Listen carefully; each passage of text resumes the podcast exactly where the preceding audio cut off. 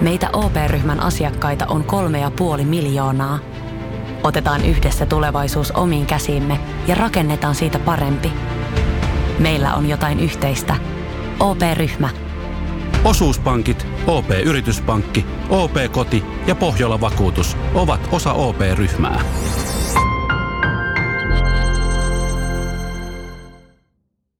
Ja sit mennään Kaukosen laidalle. Mun mielestä se on niinku ihan no-brainer kuitenkin maalivahtina tuohon ottaa. No juu, ja 725 tonnia ensi kausi soppari ja sitten RFA, niin kyllä. niin. ei, ei tarvi perustella sen enempää mun mielestä. Tämä on Kaukosen laidalla NHL Podcast, joten otetaan seuraavaksi Askiin ohjelman juontajat Veli Kaukonen ja Niko Oksanen. No niin, nyt saatiin ilmeisesti striimikin päälle. Mites Nikola menee? Tämä menee tässä ihan mukavasti, että, että kovalla aikataululla on taas sunnuntai painettu tässä ja saatu livet pyörimään suhteellisen hyvässä aikataulussa. Että olla, ollaanko me valmiita, niin siitä en tiedä, tiedä mutta, mutta tota, no, tilanne ei, ei poikkea normaalista mitenkään meidän, meidän äänitystä suhteen. No, ei vaan, joskus me valmistaudutaan ehkä vähän paremmin, mutta nyt, nyt tullaan aika pystymettästä tähän ja ruvetaan, ruvetaan painaa, painaa puuta uuniin, mutta toivottavasti meidän kuulijoita niin livenä kuin jälkikäteen niin ei kauheasti häiritse tämä ja, ja saadaan tästä ihan hyvä jakso tehtyä. Joo, toivottavasti tulee ihan hy- hyvä setti. Ja tota, sanotaan nyt tähän alkuun, että tosiaan Seattlen tämä lainusvaraustilaisuus, se joukkue on niin se ehkä pääpihvi, mutta että käydään nopeasti tässä liven alku vähän noita uutisia, mitä on tullut tässä noin kuluneen viikon aikana. Et me taidettiin lauantaina viimeksi äänittää podcastia maanantaiksi, niin käydään noin kuluneen viikon uutiset sille nopeasti läpi ja sitten mennään sinne laajennusvaraustilaisuuteen tai siihen, niin kuin, että mitä joukkuetta me olisi ehkä lähetty sitten tota, varaamaan. Jaha, kuuluuko Niko? Haloja Niko, Kuuluu. kuuluuko? Kuuluu. No niin, t- tässä on jotain yhteysongelmaa ja heti alkuun tälleen sopivasti. No niin, se on, se on mukava tämmöiseen live-lähetykseen ennen kaikkea ottaa pienet yhteisongelmat, mutta ei anneta se häiritä, jos ei kuulijoita heittää. Onko tota, No kyllä se saattaa tietoa? se. Ja- Eikö siis mä katsoin vaan toi YouTube rupesi sanoa, että niinku ei, ei yhteyttä, mutta että no toivottavasti tämä nyt on lähtenyt toimii uudestaan, että pahoittelut joku yhteyden alas meneminen tässä tapahtui kertaa. Mä rupesin ihmettelemään, kun Nikoltakaan ei kuulu mitään, että enkä mä tiedä, kuulit sä, mitä mä höpötin äsken tuossa, mutta Ei mitään havaintoa, en mä ole kuullut, kun mä odotin, että sulla, sulla on, tota noin, oot sanomassa jotain tai sanoit jotain, että oho, että nyt kävi jotain ja sitten oli hiljasta. Ja sitten mä odotin, että sä jatka puhumista ja mä olin hiljaa täällä ja näin, mutta No niin, semmoista no se niin. on. Joo, ei, mutta siis tosiaan pikkuisen aikaa oli tuossa nettipoikki, mutta sitä mä olin sanomassa tuossa alun perin, että käydään noin kuluneen viikon uutiset läpi tässä nopeasti ja sitten mennään siihen sellaisen lainusvaraustilaisuuteen tai siihen joukkueeseen, mitä me ollaan oltaisiin niistä ottamassa noista joukkueista, kun ne on suorasista nyt on tullut julki.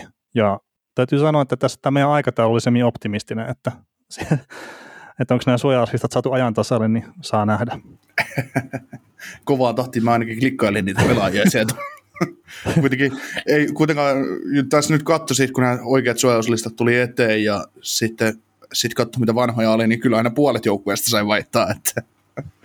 Joo, joo, ja se on siinä kohtaa, kun lähtee sitä joukkuetta varaamaan, niin se on silleen ihan kiva, että siellä on ne oikeat listat sitten. Juuri näin, juuri näin. Mutta tota, mennään noihin uutisiin, niin, niin, niin. Mitä sä haluaisit sieltä ottaa ensimmäisenä sitten käsittelyyn? Öö, ollaanko me puhuttu Duncan Keatin siirtoja? Ei, mun, mun mielestä se tuli vasta sen jälkeen, kun me tehtiin viimeisen jakso.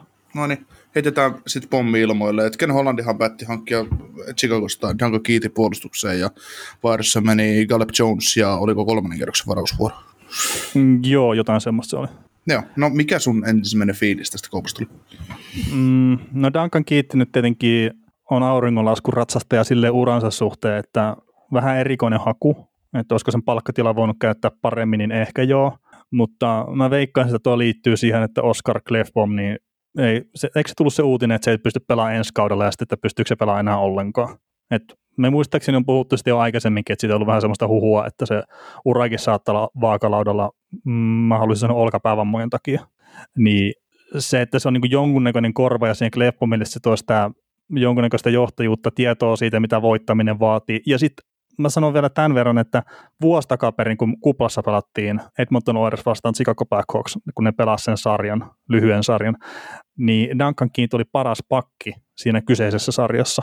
Ja mulla on ihan sama, mitä edistyneet tilastot näyttää ja muuta, mutta se oli mun mielestä paras puolustaja siinä sarjassa, vaikka mä nostin just sitä itse siinä ennakkospekulaatiossa sen edellä.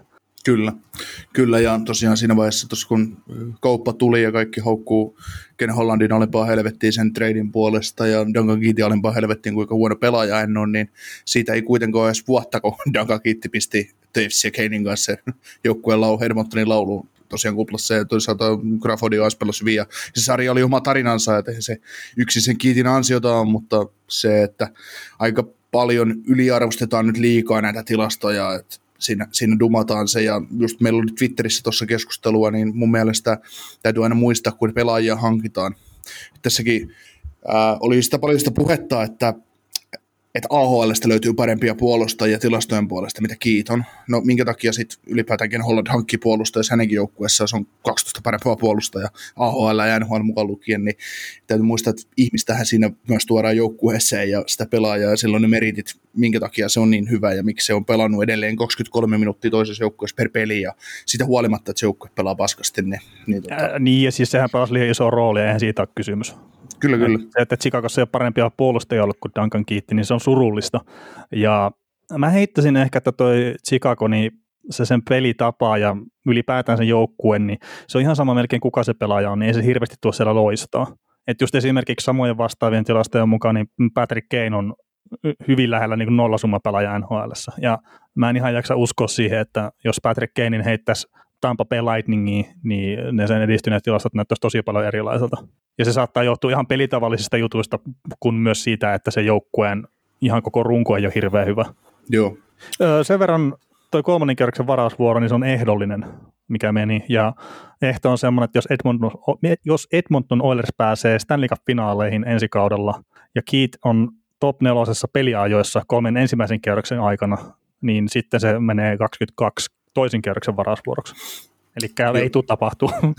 Niistä juuri, että Dom Lysissin atletikin tämä tilastotoimittaja niin pisti, pisti tota hyvän, että joo, no se on kolmas kierroksen varaus. Että, että se on jo se ja sama. Ei mitään, no, toivottavasti nyt kun mä oon tässä pumpannut näitä kiitirenkaita, niin kiit nousee Norris-tasolle vielä Edmontonissa vanhoilla päivillään ja, ja tota, Lee McDavidin kanssa tuon jengi Stanley Cup-finaaleihin, niin olisi siinä kaiken näköistä. Mutta, joo. Kyllä. No joo, mutta ei jäädä Duncan Keittiin kiinni sen kummemmin. Että... Joo, otetaan, mennään sitten vaikka tota Chicagon lähelle kaupunkiin nimeltä tai osavaltion nimeltä Minnesota ja kaupungin nimeltä St. Paul ja siellä tota, Mr. Pilgerin GM-nä räjäytti sitten melkoisen pommin. Joo, Jack Paris ja Ryan Suter molemmat ostettiin ulos. Se, että Jack Paris ostettiin ulos, ei ollut välttämättä maailman suurin yllätys, mutta nyt sitten se, että Ryan Suterkin ostettiin ulos, niin se oli pieni pommi, mutta se, miten mä nyt on sen itse järkeilyn, niin tämä laajennusvaraustilaisuus sitten vaikutti siihen, että ne olisi joutunut Suteri suojaamaan sitten siinä, ja sitten jos käytännössä mennyt 4 plus 4 mallilla varmaankin, ja sitten hyökkäjistä Screameita ja Folignos Turmia jäänyt ainakin suojaamatta, niin se, se vaan, että ne halusivat tässä kohtaa ottaa sitä valinnanvapautta lisää, ne osti sen sillä ulosostolla, ja sitten taas kun mietitään sitä palkkahommaa, niin se, että meneekö se Parisen Suterin palkkoihin se rahaa, vai meneekö se sitten nyt ulosostoon se raha, niin sillä nyt loppupeleissä älyttömästi merkitystä. Että se olisi ollut tavallaan, se raha on sidottu noihin pelaajiin joka tapauksessa, niin nyt ne vaan halusi ostaa sen vapauden tähän lainusvarastilaisuuteen, ja sitten ne sai myös tavallaan ostettua pelipaikkoja sinne nuorille pelaajille. Joo, mutta kyllä sitten pitkässä juoksussa ajateltu, niin mun mielestä oli aika typerä veto, että, että ei tämä niin ainakaan helpota niiden nykyistä tilannetta yhtään, yhtään että tämmöisen teki. Että. Ei se kolme kautta sitten ton ensi kauden jälkeen, niin oliko se 14 miljoonaa, 15 miljoonaa, kun menee noihin kahteen se, se ulosostoraha, että sidotaan käppi ja sitten mikä määrä se nyt olikaan sitä, silloin yhdeksän pelaajaa tai jotain tämmöistä tyyliä ensi kauden jälkeen sidottu joukkueeseen ja se oli joku 40 miljoonaa tai jotakin, mitä siinä on sitten kuitenkin siinä joukkueessa kiinni, niin ei se hyvä ole, mutta toisaalta se on se, että jos ne pelaat ei ole ostettu ulos, niin sehän on ollut niissä kiinni kuitenkin. Mm. Ja se, että niille on annettu ne pykälät sopimuksiin, niin sehän meinaa sitä, että nyt ei pakko luopua. No okei, ne olisi varmaan ollut neuvoteltavissa, mutta tämä nyt oli se ratkaisu ja kova ratkaisu, yllättävä ratkaisu, mutta toisaalta niin miksi ei, että jos koetaan, että ei ne anna enää tarvittavaa arvoa sille joukkueelle. Niin, sitä. Mutta se, se vaan tosiaan, niin kun, että sitä rahaa on tosi paljon toitotettu, että hei näihin pelaajiin nyt menee näin ja näin paljon, ne ei pelaa siinä joukkueessa, ja sitten kun nyt pitää ottaa korvaavat pelaajat siihen, niin se menee jopa enemmän, että niin kuin silleen cap muodossa ne ei säästä yhtään mitään, mutta kun se raha olisi ollut kiinni joka tapauksessa niissä pelaajissa, niin se on silleen vähän niin kuin, että no etenkin parisen kohdalla, mikä alkaa olla, että onko se NHL-pelaaja vai ei, niin se ei ole niin iso juttu, mutta Suteri, mikä olisi ollut varmaan ok semmoinen kakkospari, kolmasparin pakki vielä pari vuotta eteenpäinkin, niin se on vähän outo. Mm, ei tuolla rahalla, mutta, mutta tota, niin, niin, ei, ei siis pelillisesti, ei. Peli, pelillisesti. Kyllä. Joo, kyllä oli, oli sillä outo, outo ratkaisu ja heilutettiin just tosiaan jälkeen aika hyvin. Et nythän se tilanne sitten, kun ensi kaudella se ne vie palkkakatosta 12,7 ja sitten kaksi kautta putkeen 14,7, niin se on ihan hyvä, että sun joukkueessa on maalivahti ja sitten sulla on siellä Spurgeon ja Damba ja ja tota, Brudin pakkein, pakkeina ja Gabritsov ja Erikssonen kyökköksessä. Sitten nämä menee siellä vasemmassa, vasemmassa laidassa. Eli kyllä riittää just pelaajia niin hyvin palkkaa. Että. Joo, kyllä tuossa vähän ladataan siihen, että junnujen on pakko iskeä läpi. Että ei niillä varaa, jos tämän Jack Aikkelista on ollut puhetta Minnesotan kohdalla, niin ei niillä ole pienintäkään varaa ottaa sitä. Ehkä just tulevaksi kaudeksi, mutta sitten ne kolme ongelmakautta siinä, niin ei, ei, ei niin oikein mitään järkeä. Tai sitten se vaan syö niin älyttömästi muusta joukkueesta, että se tuntuu tosi haastavalta yhtälöltä. Ja sitten se, että että jos nyt olisi pidetty nämä molemmat pelaajat, ja sitten olisi maksettu vaikka ykköskerros siitä, että ne ota Matt Dampaa tuossa Seattle, niin sekin just sitten taas, että minkä arvon sä annat niille varausvuoroille. Et mun mielestä Gerin on puhunut ja Minnestä on puhunut siitä, että ne nyt yrittää rakentaa sitä joukkuetta uudestaan, niin se tuntuu myös vähän hölmältä sitten maksaa varausvuoroja siitä, että ne ei menetä jotain tiettyä pelaajaa. Et mm. Tämä on tosi kova ratkaisu ja mä uskon, että molemmat tulee saamaan aina sitä pelipaikan vielä ensi kaudella ja Suter saa jopa valita sen seuran niistä Stanley Cupia tavoittelevista. Parisella se saattaa olla vain New York Islanders tai sitten ei ole mitään. Mm. Näin se on. Hei, tässä seuraavaksi joku uutinen, mikä käydään läpi, niin mä saan ottaa pommin vasta. Okei, no mennäänkö Montrealiin? Eli tässä on kaksikin juttua, mitkä nyt on tiedossa. Eli ensinnäkin Carey Price jätettiin nyt suojaamatta tuossa lainusvarastilaisuuteen liittyen. Mä en ole muistanut sisään että tätä mun kieltä ennen tätä lähetystä, mutta ehkä tämä tästä.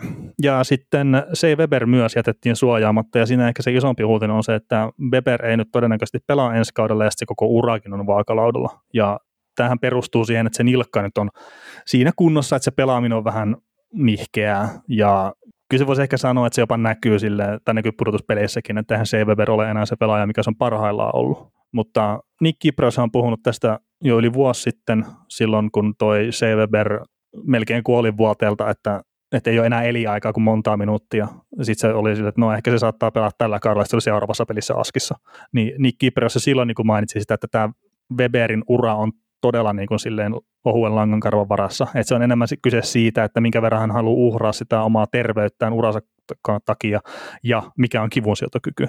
Niin mä itse laskisin silleen, että Weber ei tule ehkä enää pelaa ikinä, mikä on valitettavaa. Ja se ehkä sitten myös antaa ymmärrettäväksi reaktio, mikä Weberilläkin oli sitten hävitys Stanley Cup finaalisarjan jälkeen. Ja se, mikä se joukkueen reaktio oli siihen, että kaikki meni sitten lohduttelemaan Weberia, että, että sori, kun ei pysty tekemään parempaa. Niin, se tota, David Boylehan sanoi sitä, että on tietysti niin kuin ikävää, ikävää kuulla näistä jutuista, mutta hän Weberin tuntien niin ei epäilisi yhtään miettisi sitä, että se olisi lopettamassa, että, että se kuitenkin elää sille jääkiekolle ja näin, että, että vaikka tietysti paska tilanne on, niin, niin tämmöinen on ja ja sitten niin tämä niin finaaliennakoissa mä, mä, mäkin sanoin itse, että henkilökohtaisesti olisin toivonut just Weberille ja Priceille niitä Stanley Cupeja, ja itse asiassa säkin taisit nostaa sen esille, että etenkin Weberin tilanteen huomioiden, niin se olisi Weberille nyt se mahdollisuus. Joo, joo en, en muista puhua, en, en, haluaisin sanoa, että en ehkä tota Weberin tilannetta on nostanut esiin, mutta en mä muista enää, että, että tässä on niin paljon eri juttuja jutellut jääkeikosta sun kanssa ja muidenkin kanssa. Että, mikä, että vuosi, kaikki... mikä, mikä vuosi nyt on? 21, 20, Mä menen 95 vuotta edelleen. Ai jaa, sä elät aina vaan uudestaan sen kevään huuman. Joo, se on ollut hyvä vuosi. Hirveän paljon vähemmän huolia oli omassa elämässä ja kaikkea tämmöistä. Että kun voisi joskus palata lapsuuteen, niin se olisi itse asiassa ihan jees. Mut joo. Sulla oli, mut sulla oli Priceista jotain. Mm, Oliko mulla Priceista jotain? No ehkä se vaan, että se jätetään suojaamatta, niin se on kyllä vähän outoa, mutta toi Gary Pricein vaimo taas Instagramiin laittaa, että, että hei, että kaikki on ihan ok, että hetken päästä tämä niinku, tämä tieto, mikä on vuotanut julkisuuteen, että on tietenkin kaikkien tiedossa, kun ne listat on julki, niin se on niin kuin, tuo enemmän, käy enemmän järkeen, että siinä on varmaan joku suunnitelma, ja mä en usko kyllä itse henkkohtaisesti, että se tulee ottaa Gary Pricea. Että se sopimus ei ole pitkällä tähtäimellä mun mielestä hyvä. Öö, joo, ja siis tota, ihan sama nyt, että otetaan tai ei oteta, ja siinä vaiheessa, jos Ron Francis poimii Gary Pricein pois tuolta, niin ne on sitten 25 vuoteen, 20, no itse asiassa 30 vuoden sisään kaksi kertaa mun on ykkösmaalivahtinsa pihalle sieltä joukkueesta. Että, et tota, no, eihän se, tosiaan, se on pitkä sopimus ja, tai viisi vuotta vielä jäljellä 33-vuotiaalla äijälle. Et, et, onko 33-vuotias sitten nuori vai vanha, mitä mieltä sä oot? Siis sehän on nuori poikana. Kevätkana. Mitä muuta mä voin sanoa tähän? Siis nuorukainen, eihän siinä niinku mitään. Mun, mun mielestä on ikämies sarjoihin vielä. niin, mun mielestä tuommoiset kolme kolmesta ikäloppuja jo, että sen takia mä pelkäänkin sitä 30, kun se lähestyy. Että se, sillä se hyydyttää ihmisiä aika hyvin. Että. No se voi olla. Mutta en mä tiedä, siis No joo, me mennään kohta siihen joukkueiden varauksiin ja muuta, mitä, mitä mieltä me ollaan näistä jengeistä nyt, tai mitä mieltä me ollaan siitä, mitä Krakenin pitäisi varata, mutta jos mä olisin Francis, niin mä en hetkeäkään jättäisi tota Edmontonin, tila, tai Edmontonin Montrealin kohdalla sitä että mä sieltä poimisin tällä hetkellä, että, että tota, toki me emme tiedä, mikä tiili on taustalla, että, että mitä, mitä tapahtuu, että miksei ne sitten Pricea poimisi, mutta, mutta, mutta Mm, siis se, että jos siellä nyt on joku diili, että ne vaikka ottaa Jonathan Drouanin, niin en mä ihmetteli sitä ollenkaan. Että sehän nyt, no, taisi olla mun mielestä suojaamatta tuossa. Joo, joo oli, ja, ja, mutta toisaalta se on nyt ihan sitten sama, että, että tota, onko se onko se Price vai Allen, kumpi siellä nyt on sitten suojattu, että jos sulla on diili, että otat Jonathan Drouan, sanot ok. niin, mutta ehkä se alennus on ollut liian iso houkutus sitten. Niin, että se olisi voitu tehdä kiusaa, mutta eikö Harry Price ole sitten liian iso houkutus kellekään? Nyt olisi mahdollisuus saada niin sanotusti ilmaiseksi tämmöinen pelaaja, joka kuitenkin maksaa jonkin verran tässä seuraavien vuosien aikana. Mm. Niin, totta sekin kyllä. Joo. Mutta tota, hei, seuraaviin uutisiin, niin tuota, tuota, mennään toi Predatorsin ja Philadelphia Flyersin välinen kauppa läpi. Eli Flyersi iski kiinni Ryan Ellisiin, pisti tota, Flyerissa Philip Myersiin ja Nolan Patrickin sitten tota Predatorsiin ja Nolan Patrickin ura Predatorissa ta- kesti tasan sen twiitin verran, kun se ilmoitettiin, että se on kaupattu sinne, ja sitten se oli jo siirretty. siirretty. laittoi myös kiitos kaikista nykyisistä muistoista. joo, joo niin se, se, kesti tasan, tasan sen verran se Patrickin diili Predatorsiin sen twiitin verran, ja sitten se oli kaupattu Cody Classin vaihdossa tuonne Golden Knightsiin, ja, ja tota, ei siinä. Niin se oli hyvä tosiaan, niin kuin sanoin, että se, se kiitos, kiitos ajastasi Predatorsin leivissä just Patrickille, kun se siirtyi, siirtyi sitten Vegasiin, niin sitten se sama twiitin alla, niin Dallas Stars oli kommentoinut, että pitäisikö teidän nostaa banneri kattoon tämän kunniaksi. Että. Näin, että siis oliko, en mä muista, pistikö ne jostain voitosta vai mistä ne mahtoi pistää runkosarjan jälkeen jonkun, vetää jonkun liinan kattoon, niin siitä nousi sitten kauhean kohuja kuittailu, tai joku tämmöinen kuittailu niin kuin Nashvillella on ollut menossa, että näistä bännereistä, niin se Dallas mm. kävi heti iskemässä Twitterissä vyön alle, että tietysti kieliposkessa, mutta kuitenkin. Joo, mutta kova, kova diili kyllä, että tietenkin näistä De- Devilsin Nashvillen pakeista on ollut paljon puhetta, että, että joku tulee lähteä, mutta että jotenkin siltikin pääsi yllättää, että tuo Rajan Elis oli se kaveri, mikä sitten lähti. Joo, ja David, David Paul sanoi heti, että, että Philip Forsberg ja Matti Ekholm on semmoisia kavereita, että niille, niille täytyy neuvotella pitkä jatko tähän joukkueeseen. Että, eikö Ekholm ole kuitenkin vanhempi vielä, mitä Ellis? Ja aika, aika jännä silti, että se lähti mm. niin tosiaan Ellisiä siirretään, mutta ehkä siinä olisi vaihtoarvoa vähän enemmän kuin Ekholmissa. No joo, siis sillä on sopimusta tietenkin voimassa monta vuotta, että varmaan se, ja sitten, että jos ne haluaisivat nyt Philip Myers ja Nolan Patrickin sieltä, niin jos se nyt vaati sitten Elliksen, niin sitten se vaati sen, että, että kiva, että lähdetään tekemään tämmöisiä munakkaita kauppoja, mutta jos nyt katsotaan sitä, että mikä joku tuossa vahvistui, niin Flyersin vahvistui ja sitten Vegas ja Nashville, niin voisiko sanoa, että jopa heikentyi molemmat. Että, tai en, en tiedä siis Vegasinkin kohdalla, että, että onko siellä mitään merkitystä sitten. Mm. No se on haluamaan pelaaja. No joo, se on tietenkin totta. Ja hetkinen, Cody Glass oli nyt seurahistorian ensimmäinen varaus, eikö ollut? Mm. Mun mielestä ne on, ne, ne on kaikki sen ensimmäisen varaustilaisuuden ykköskerroksen varaukset kaupan menee jo. Hmm. Nick, mun mielestä siinä on Nick Suzuki ja... niin, olisiko kannattanut pitää joku niistä. Joo, no täällä on kutosena varattu Cody Glass, sitten on 13 Nick Suzuki, 15 Erik Brandström, Brandström ja tota, no ei niitä muita ykköskerroksen varauksia ollutkaan, niin Brandström meni siinä Stone Dealissa ja Suzuki meni, kun ne halusivat väkisin Bacherettin tuonne joukkueeseen ja nyt meni sitten, kun ne halusivat Nolan Patrickin, niin Cody Glasset. Kun katsoo vaikka tätä top 10, mitä tässä on 2017 varattu, niin, niin ykkönen Hissier on edelleen joukkueessa. Sitten tota, Patrick nyt kaupattiin, Heiskanen omassa joukkueessaan, Makaro omassa joukkueessaan, Pettersson omassa joukkueessaan, sitten Glass on treidattu, Anderson on treidattu, Mittelstad on omassa joukkueessaan vielä tavaraamassa joukkueessa, sitten on Rasmussen ja Tibet on vielä omissa joukkueessa. Että, hmm. et ihan, ihan tota, mielenkiintoinen, mielenkiintoinen varaus vuosi ollut tuo. Joo. No mutta ei se... Niin, mutta joo, niin, siihen tota, itse, itse kauppaan, niin joo, eli, eli se on mun mielestä tosi hyvä lisä, lisä tota, Flyersin pakistoon ja varmaan tuo jämäkkyyttä sinne lisää. Et mun mielestä Myers on hyvin samantyylinen puolustaja, mutta tässä vaiheessa uraa, ja jos Flyers haluaa menestyä niin kuin ihan lähitulevaisuudessa, niin eli se auttaa siinä kyllä merkittävästi enemmän mitä Myers, että on kuitenkin vielä eri tason puolustajat ja siitä kertoo palkkalappu, että toinen tienaa 2,5 miljoonaa ja toinen tienaa 6,5 miljoonaa. Että Joo, ja sitten Myersikin, niin muistaakseni tämä kausi ei ollut tilastojen tasolla mikään erikoinen, ja me tarvittiin käydä sitä jotain päästettyä maalien suhdettakin läpi, siinä ja Myersi tuntuu olevan aika paljon kentällä silloin, kun Flyersi päässä soi, niin soi on, ja kaikkea, niin. mutta että siis potentiaaliahan siinä on kova kyllä Myersissa. Oh on, ja eikö se ollut Sanheim Myers se pakkipari, joka otti joku miinus 86 maalia sarjassa omiin, ja sitten ykköspari Provorov pelasi jonkun Robert Hegin kanssa, ja mm. se oli joku, vai Justin Brown, no ihan sama kenen kanssa Provorov pelasi, se oli sitten joku plus 40 tyyliin taas. Joo, mutta mietipä Provorov ja sitten Ryan Elias vaikka pakkipariksi. Niin, on siinä, on siinä kyllä aika, aika hyvä, että mutta kuten tässä on NHL nähty, niin jos ei sun koko pakki kuusikko tai top nelkku ei ole timantin kovaa ja sitten siihen lisäksi top 9 hyökkäyksessä ei timantin kovaa, niin turha menestystä odottaa. Mm, kyllä. Mutta joo, ei, ei tuossa tota, tietenkin, että mitä koodiklassista tulee, pysyykö Nolan Patrick kunnossa ja kaikki tämmöiset, niin ne nyt vaikuttaa paljon sitten tuohon ihan lopulliseen juttuun, mutta just tällä hetkellä niin Flyersin pojat kyllä on suurin hyötyjä tästä kyseisestä pelaajakaupasta. Mm. Jees.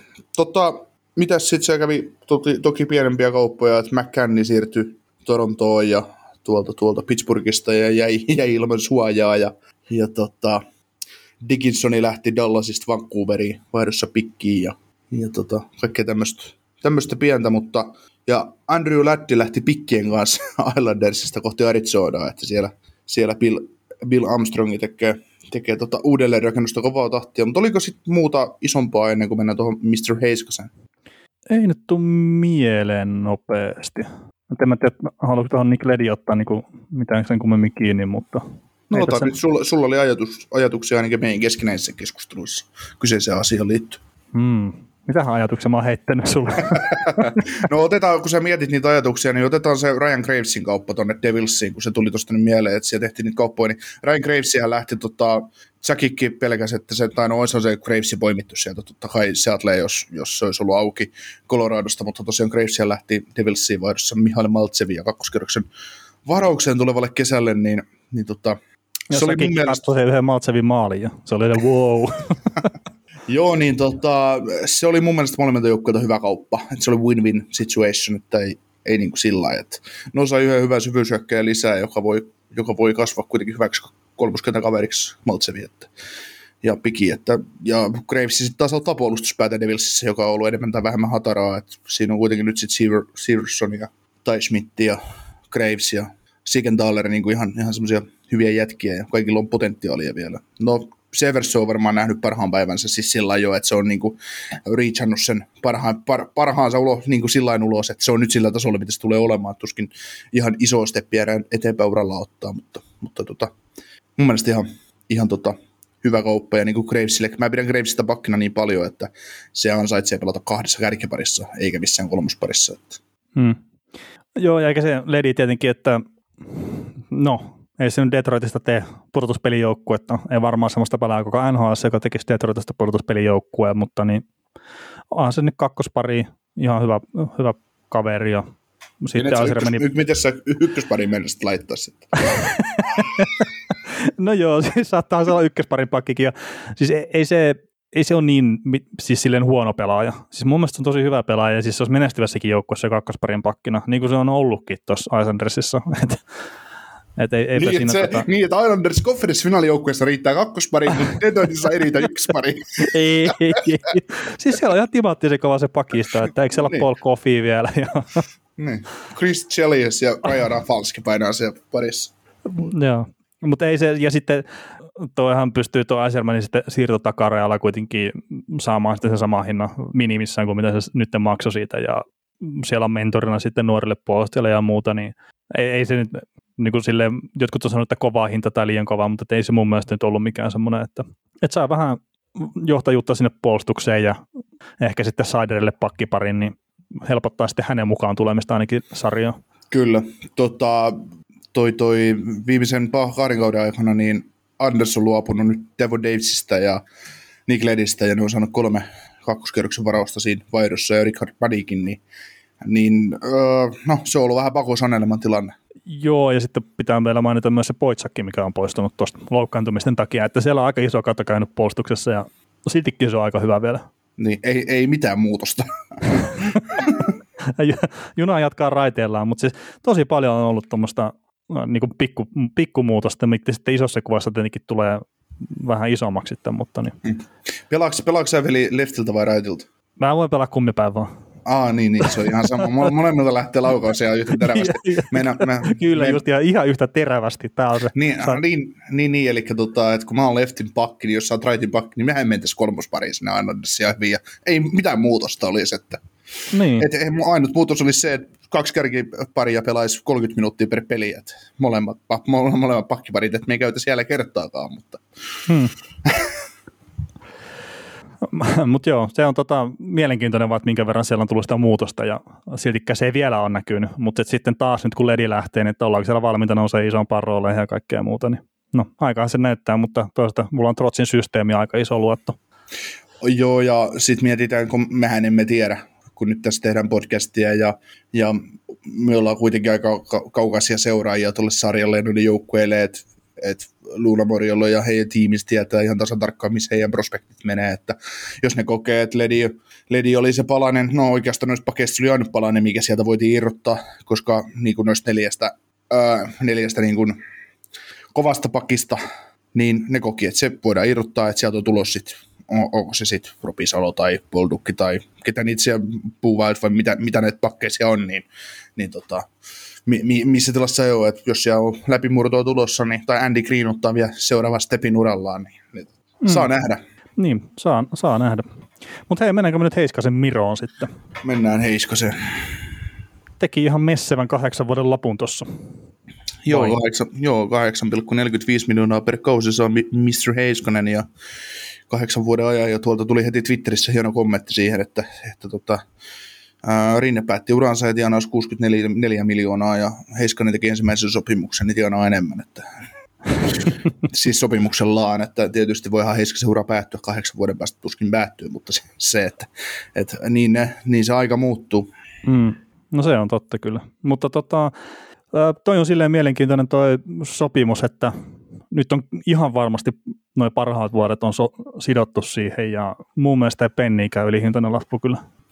Ei, mun mielestä toi, toi lappu on nyt jo, öö, sanotaan nyt se hinta on kohdillaan ja pikkuhiljaa kun jakka se palkkakatto tuosta nousee, niin, niin tuo Miru alkaa näyttämään, että tämä lappu on rajusti alihintainen, että mun mielestä kausikaudelta eteenpäin. Että Jim Neal kertoi hienosti siinä ajan tiedotteessaan, että on, on mukava alkaa seuraamaan sitä, kun Heiskanen kehittyy NHL elittipokiksi ja alkaa olemaan joka vuosi mukana Norris Trophy-keskustelussa. Että, et kyllä, ne, kyllä se on kova jätkä toi, toi Heiskanen ja, ja sitten se toinen mielenkiintoinen kommentti, minkä luin just Twitteristä, oli just tämä tilasto, atletikin tilastokaveri Do, Domi kommentoi sitä, että, että NHLn parhaimpia puolustavia puolustajia, sillä että hetkonen, mä miellän kyllä Heiskasen äärettömän hyväksi hyökkääväksi puolustajaksi. Että, mä sanoisin all around puolustaja. No, siis ni, ni, nimenomaan, mutta... mutta ja jos joku niin kuin... heikkous pitäisi keksiä Heiskaselle, niin se on ehkä se hyökkäyspää, mutta... Niin, no en mä, kyllä mä... Ei, mutta et mä just sanoin, että jos joku heikkous pitäisi niin, keksiä. Niin, niin, siis hän on 22-vuotiaana älyttömän hyvä puolustaja, mutta se, että mm. et kyllä mä silti pidän sitä niin kuin todella lahjakkaana hyökkäävänä puolustajana sillä lailla, että mutta hänellä on äly, se luist, älyttömän hyvä luistelussa asioista, hän on äärettömän hyvä puolustava puolustaja jo nyt tuommoisena poikasena. Hän on vihreä NHL. Ei, ei pelkästään siksi, että pelaa Starsi vihreässä peliasussa, mutta hän 200 peliä pelannut. Se on ihan, mm. ihan, ihan poika vielä. Joo, Mut, ei, ei, ei niin. kyllä siis ihan tosiaan vielä niin sanotusti poikainen, että ei todellakaan mikään valmis kaveri tai muuta. Ää, ja tuossa oli, mä kattelin tilastoja, tilastoja tota, ihan vaan tehopisteitä ja pelejä, pelattuja pelejä, niin tosiaan runkosarjassa 205 pelattua peliä ja reilu 90 pistettä. Ja sitten on pudotuspelit, 40 pelattua peliä ja 30 tehopistettä. Sillä että se, se niinku pistetahti kasvaa vaan pudotuspelien kohti. Toki vastuu nousee vielä entisestään, mutta ihan kun sitä ei ole runkosarjassa tarpeeksi. Mutta, mutta on, kyllä, on kyllä huikea jätkä, että kolme kautta pelannut NHL ja on joukkueen siltä ajalta eniten, eniten peliaikaa saanut pakki, niin on, on kova kaveri. On, on, on. Ja sitten tota, mä näin siinä keskustelussa just Heiskasen sopimukseen liittyen, niin mä näin äh, viittauksen Victor Hedmania siihen, että hänen sopimus on nyt, että se niinku alleviivaa sitä, että Hedmanin sopimus on NHL paras. No okei, siis ei oteta mitään Hedmanin sopimukselta pois, mutta jos mä en väärin katsonut niitä cap hit prosentteja silloin, kun sopimus on tehty, niin Heiskasen ja Hedmanin sopimukset on vertailukelpoisia, että ne on käytännössä samantyyppiset sopimukset. Niin sekin tosiaan mun mielestä vaan alleviivaa sitä, että sitten tulevaisuudessa joskus neljän vuoden päästä ehkä, kun se palkkakautta lähtee nousemaan, ja sitten se saattaa nousta räjähdysmäisesti siinä kohtaa, niin se vaan sitten rupeaa näyttää tosi halvalta. Ja etenkin kun me tiedetään kaikki, ja kyllä käytän sanaa me tiedetään, että Heiskanen tulee parantaa peliä vielä todella paljon. Mm. Ja siis no niin, jos puhutaan niinku rahasta, niin ju, just sanoit, että ne on niin kuin täysin vertailukelpoisia Hedman ja Heiskasen sopimukset, niin joo, onhan se sitten, puhutaan taas vaikka viiden vuoden päästä, kun oman elämänsä Viktor Hedman tai Miro Heiskanen breikkaa tulokassopimuksensa aikana NHL ja sitten ne yhtäkkiä kirjoittaa kahdeksan vuoden ja 12 miljoonan lapu, niin totta kai äh, se, on niin kuin, se on iso raha per kausi, mutta kun se on prosenttina sama, niin se vaan on se, että ei se, se on se, mihin tämä homma menee, että, että, että mutta kyllä niin kun on, on, on, hyvä sopimus ja Heiskasen sopimus helpottaa kummasti Quinn Hughesin ja, ja tota Rasmus Dalinin ja, ja Kelmakarin sopimusneuvotteluja. Että, no Dalinia mä en sillä haluaisi nostaa samaan, samaan kategoriaan näiden kolmen pakin kanssa, kun ei ole peliäkään ollut pudotuspeleissä ja ei ole paljon voitettu, joukkue on ympärillä ollut niin huono. Että en mä usko, että Dali, Dali saa varmaan näistä kaikista sen sillan jossain, ja niin kuin Hughesikin. Mutta Makarille tämä tietää todella iso tilipäivä. Mm aivan kammottavaa. Siis en, mun on jotenkin vaikea nähdä, että Makari jäisi alle kympin. Siis tulee varmasti jäämään, mutta, mutta, tota, mutta aika lähelle mennään kymppiin. Niin, no mikä on sopimuksen pituus? Kahdeksan. Meinaatko? No en mä näe, siis jos Heiskaselle tehdään soppa, niin en mä näe mitään syytä, miksei Norris-ehdokkaalle tehtäisi kahdeksan vuoden soppari. No joo, tietenkin, pakkohan se, se. Se, se, Keilet, tehdään sun kanssa nyt kolmen vuoden silta, sä saat 3,3 miljoonaa tästä sillasta, että näytä nyt, että onko tässä sarjassa yhtään mihinkin. Sä ok. ja siis Coloradohan haluaa pitkän soppari, totta kai. Koska, niin, no totta kai. Niin, koska se, jos ne tekee neljä vuoden, tai kolmen vuoden sillan ja antaa sen mahiksi siihen viimeiseen RFA-vuoteen, niin Keilu sanoo, että on palkkaa katsoa 100 miljoonaa ja mä oon tehnyt ensimmäisen kuuteen kauteen NHL joku 540 pistettä, että et, tota, et paljon sitten mulle sitä rahasta en sitten oikein maksaa. Että. Mm, no toki se palkkakatto nyt ei kolmen vuoden sopimuksen aikana välttämättä ole se senttiäkään. Että. niin, no niin, niin mutta, mutta se, että se on se uhkakuva siinä, että totta kai Colorado haluaa nyt sen inkata niin pitkäksi aikaa kuin vaan ikin voi. Että. Kyllä. Tota, äh, mä en ole varma, onko mulla vieläkään nämä Seattlen kaikki, tai Seattlen laajennusvarastilaisuuteen kaikki nämä listat ajan tasalla. Mutta jos, jos mä heitän puujalkoja tässä hetken, niin kerke, kerkeekö sen, aika, sen, sen aikana tota, pistämään ne, että et, tota, onko meille tullut jotain kysymyksiä? Mulla ei ole YouTube auki, YouTube auki tässä vielä Ei, ei ole YouTube itse asiassa tullut kysymyksiä, mutta meillä oli tässä muutamia semmoisia. Me viime viikon lähetykseen kysyttiin, että tosi hyvin unohdettiin käydä ne läpi, että mitä meille oli tullut. Joo. Mutta tota, No tuostahan me puhuttiin, että voiko Tampa Bay Lightning ottaa tripla meidän mielestä, että runko taitaa pysyä aika hyvin kasassa. Ja mun mielestä me puhuttiin vähän siitä, että ei siinä ole mitään syytä, että miksi se voisi mennä pitkälle ensi vuonnakin. Sitten kun ei häviä kahta peliä peräkkäin ja Vasilski pelaa nollia sitten ratkaisupaikoissa, niin paha siinä on mennä vastaankaan väittämään. Joo, tota, se oli just, no mä mietin, kun me saatiin just toi kysymys, niin me tavallaan vastattiin siihen juu tosiaan sen keskustelun aikana.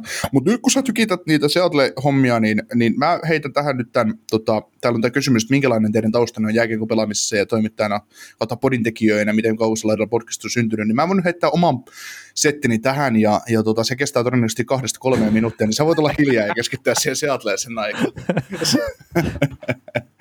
sen aikaa, niin, niin tota, tosiaan meikäläisen puoleltahan hommamme lähtenyt niin, että on aikoinaan tullut kirjoitettua eri paikkoihin, eri paikkoihin jääkiekosta juttuja ja pääsääntöisesti NHLstä. Ja tuli, tuli itse asiassa NHL semmoinen viimeinen puristus tuli silloin ää, työsul, viimeisellä työsulkukaudella, kun Mr. Carlson pelasi Helsingin Jokereissa ja, ja sykähdytti. Ja se aiheutti semmoisen vipinä, että halusi katsoa NHLstä just vielä enemmän pelejä ja kaikkia muitakin kuin Kari Lehtosen matseja, niin, niin tota, se aiheutti sen kovan piikin NHL ja kiinnostuksen. Ja sitten jossain vaiheessa niin halusi, että olisi, olisi kiva mahdollisesti, tai että se olisi niin se toimittaminen tai muu vastaava olisi semmoinen mahdollisuus, että pääsisi tekemään NHL-pelaajien kanssa yhteistyötä tai näkemään pelejä vähän erilaisesta perspektiivistä ja tavallaan halus, halus kasvaa ulos semmoista fanittamisesta ja muusta, niin se ajoi sitten taas kirjoittamiseen ja, ja tota, muutaman kirjoitusvuoden jälkeen, oliko se sitten vuosi 2017 tai 2018, kun tuli jatkoaikaan, jatkoaikaan liityttyä, tuli jatkoajassa kirjoiteltua silloin tällöin aina juttuja SM Liigasta ja KHLstä, NHLstä ja, ja tota, sitten alkoi toi ää, toi, toi, toi kirjoittaminen vähän hyytyä siitä, ei, ei oikein jaksanut enää ja, ja aina ei ole ikinä ollut kieliopillisesti mikä maailman paras kirjoittaja eikä varmaan puhujakaan niin kuin joskus sanotaan, että meikäläisen puheesta ei selvää saada, niin tuli tämmöinen velikaukonen liittyy sitten tuonne tonne jatkoaikaan ja tuli, tuli kyselyä, että tämmöinen, kaveri tulisi tekemään podcastia ja että olisiko ketään haluvasta lähtemään siihen, niin mä vastasin varmaan kaksi minuuttia sen viestin jälkeen, että joo, mä voisin, voisin lähteä, että kiinnostaisi kirjoittamisen sijaan puhua tästä sarjasta. Ja, ja tota, jatkoessa sitten siinä oli kaiken näköisiä virityksiä siihen velin ympärille ja, ja tota, sitten sit lähdettiin, lähdettiin, lähdettiin sykkimään ja tuli sitten tämmöinen tämmöinen podcasti tehtiin jatkoaikaan kuin NHL 65 podcast ja se oli niin sillä tyylillä, että tai ne tietääkin, ketkä on meidän matkassa pidempään ollut, että se oli niin kuin, tyylin kahden viikon välein tehtiin joku jakso ja siinä oli kolme erillistä, neljä erillistä osioa ja aina käsiteltiin suomalaisia ja semmoista tosi pinta, pinta piirteistä hölinää, niin kuin, niin kuin se vielä nykyäänkin on, mutta nykyään mennään vähän, vähän ehkä syvemmin, syvemmin asioihin ja tehtiin ensin vuosi sitä ja toinen vuosi sitten oli vähän semmoinen tavallaan nihkeempi ja varmaan vähän kiireempi, että en mä tiedä, siinä ei sitten varmaan varmaan sitten ollut niin suurta, tai kumpanakaan jatkoja vuotena ei ollut niin suurta suunnitelmaa siihen koko paketin pyörittämiseen, mutta sitten sen toisen vuoden päätteeksi niin juteltiin, juteltiin sitä velin kanssa pitkä tovi, että, että tota, jatketaanko ja jos jatketaan, niin jatketaanko jatkoajassa, ja jos ei jatketa jatkoajassa, niin, tai jos jatketaan, niin ei jatketa jatkoajassa, että ruvetaan tekemään kimppaa ja, kimppaan ja tota, ruvetaan tekemään niin kuin tosissaan tätä juttua ja katsotaan, katsotaan mitä siitä tulee. Ja siitä sitten tuli tämä Kaukosen laidalla podcast ja, ja tota, lähdettiin tekemään, tekemään ja nyt on niin kuin toinen, toinen kausi tulossa maaliin sitten niin kuin tällä nimellä ja varmaan kausi kaudelta ja jakso jaksolta tavallaan kehitytään. Et tykkään siitä, mitä ollaan tänä vuonna saatu aikaa ja, ja miten se on niin kuin mennyt eteenpäin taas viime vuodesta, mutta mitä tässä ollaan mielessä, mitä ollaan velin kanssa keskusteltu ja mielessä jäsennelty, niin uskon, uskomme, että ensi vuosi tulee olemaan vieläkin parempi.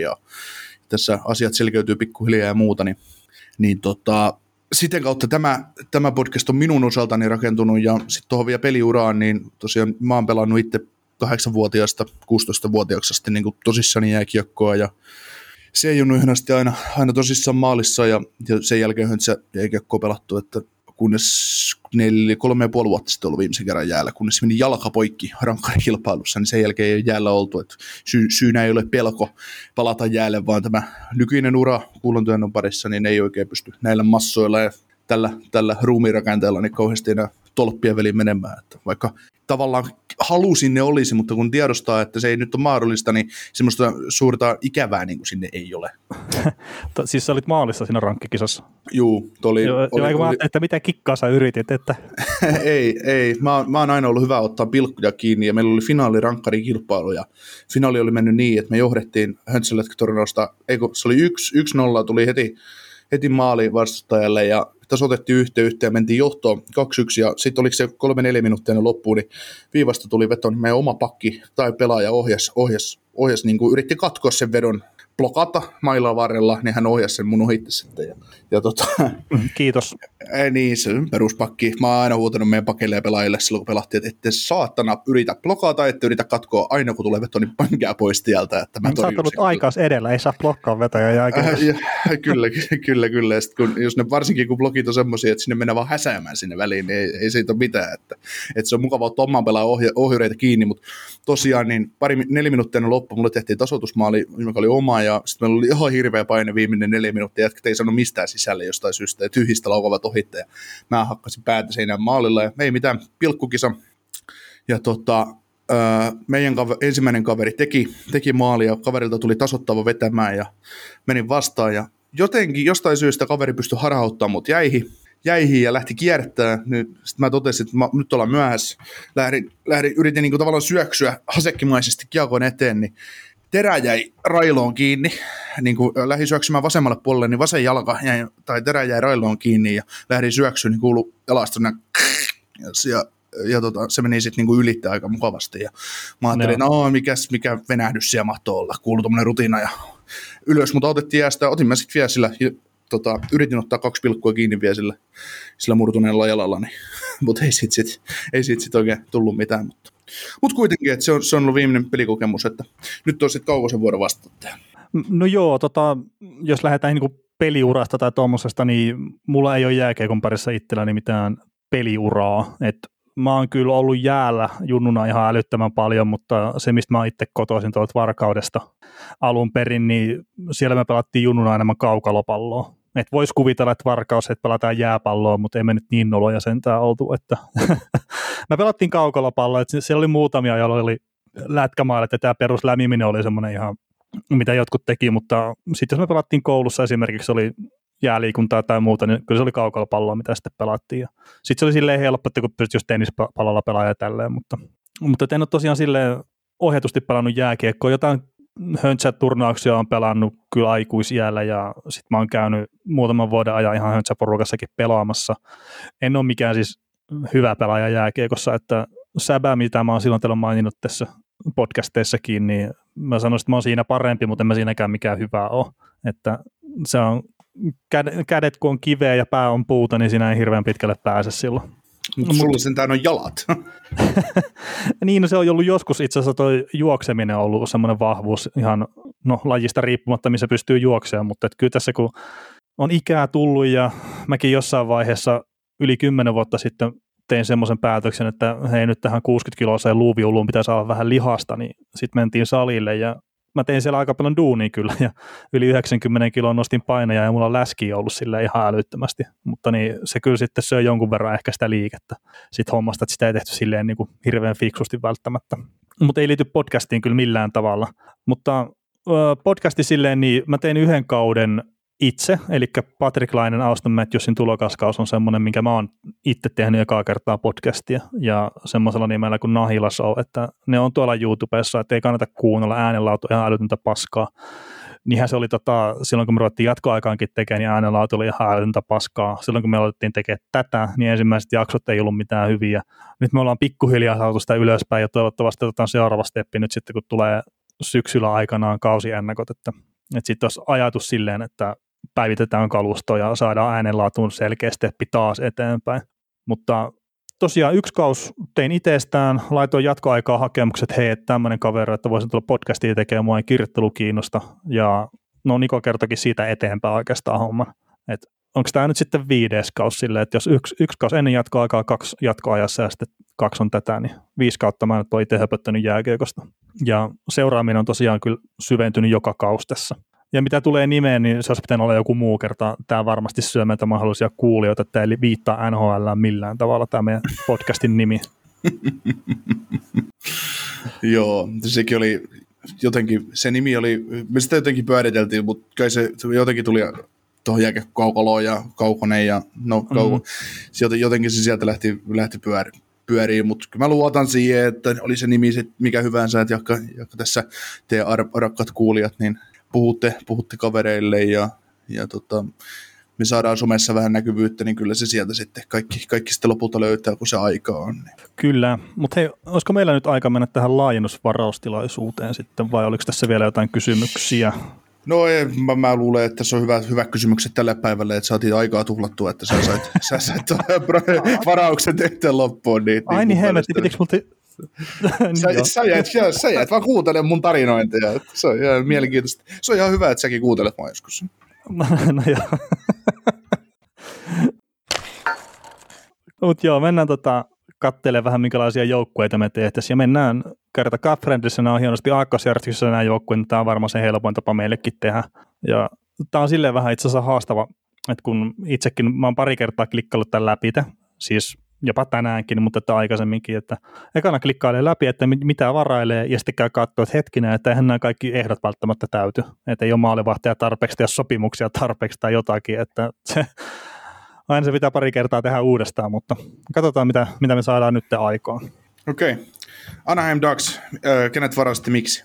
No, Anaheim Ducksista nyt ei mitään oikeastaan järkevää sille ole saatavilla, että heidän Flurry olisi ehkä se, mitä mä niin kuin eniten mietin siinä, mutta sitten jostain syystä mä kuitenkin sitten päädyin hyökkääjään Danton Haineniin, että noita pakkeja oli aika paljonkin on kyllä saatavilla mun mielestä tähän varastilaisuuteen. Mutta heidän Flurry olisi varmaan ehkä se oikeasti, mitä mä kuvittelisin, että Seattle ottaa. Joo. No mulla on itsellä, kun mä oon draftannut koko jengi, niin 16 hyökkäjä, 9, 9 pakkia ja 5 maalivahtia, niin mun täytyy kikkailla jossain vaiheessa, mulla oli hyökkäjiä liian vähän, vähän ja mä olin palkkakatosta itse asiassa ylitten, niin, niin tota, Öö, no tämä oli tietysti ihan selvä, että mä otin Heido Fleurin ensimmäisenä Daxista, ja koska en mä nyt löytänyt tästä mitään syytä. Tietysti Danto Haino on ehkä hyökkäistä ainut, minkä voisi ottaa. Derek Grant, tykkään pelaajasta, mutta tämmöisiä syvyyssenttereitä mm. nyt, niitä nyt piisaa. Että on mun mielestä kelpo, kelpo sopimusta Fleurin, siitä vaan eteenpäin sitten kohti Kojoutsia. Joo. Ja Kojouts on toinen joukkue, mistä ei ihan älyttömästi tunnu olevan kyllä mitään laatua tarjolla. Et nyt jos mä en ihan väärin katsonut noita suojauslistaa, niin Christian Fischer ei ollut suojattuna ja sen mä sieltä sitten itse poimin Arizonan kohdalta. Joo, no itse asiassa mäkin pystyisin muokka, mu- muuttamaan tätä omaa, omaa valintaani nyt vielä, kun palkkakohtaa ja pelipaikkaa eri, mutta mä otin Ilja Lipiskinin, koska tykkään hänen pelityylistään ja miljoonan pakki UFA ensi kesänä, niin, niin mikä siinä, ja Christian Fischer näyttää olevan miljoonan hyökkäjä ja RFA ensi kesänä, vähän nuorempi kuin Lipyskin, mutta näillä nyt mä menin, otin nyt sen yhden pakin tuolta ja, ja näin, että. Joo, tuo Libyskin, niin sehän taisi olla itse asiassa sopimus melkein sen takia, vaan tehtiin sille, että ne sai se tarvittavan määrän pakkeja, tai niin kuin saisi yhden pakin tuonne listalle ylipäätään, että mutta fyysinen puolustaja mun ymmärtääkseni ja, ja näin, mutta mä en tiedä miksi mä kuvittelen, että Fischerissa olisi vielä jotain lunastamatonta potentiaalia. Tai sitten sit ei ole ehkä nähty kaikkein parasta Arizonan hyökkäysvahvassa joukkueessa. Joo, tämä on mutta aika jännä tämä Arizonan pakki, kun täällä on Expar, Expiri 212121212221212121.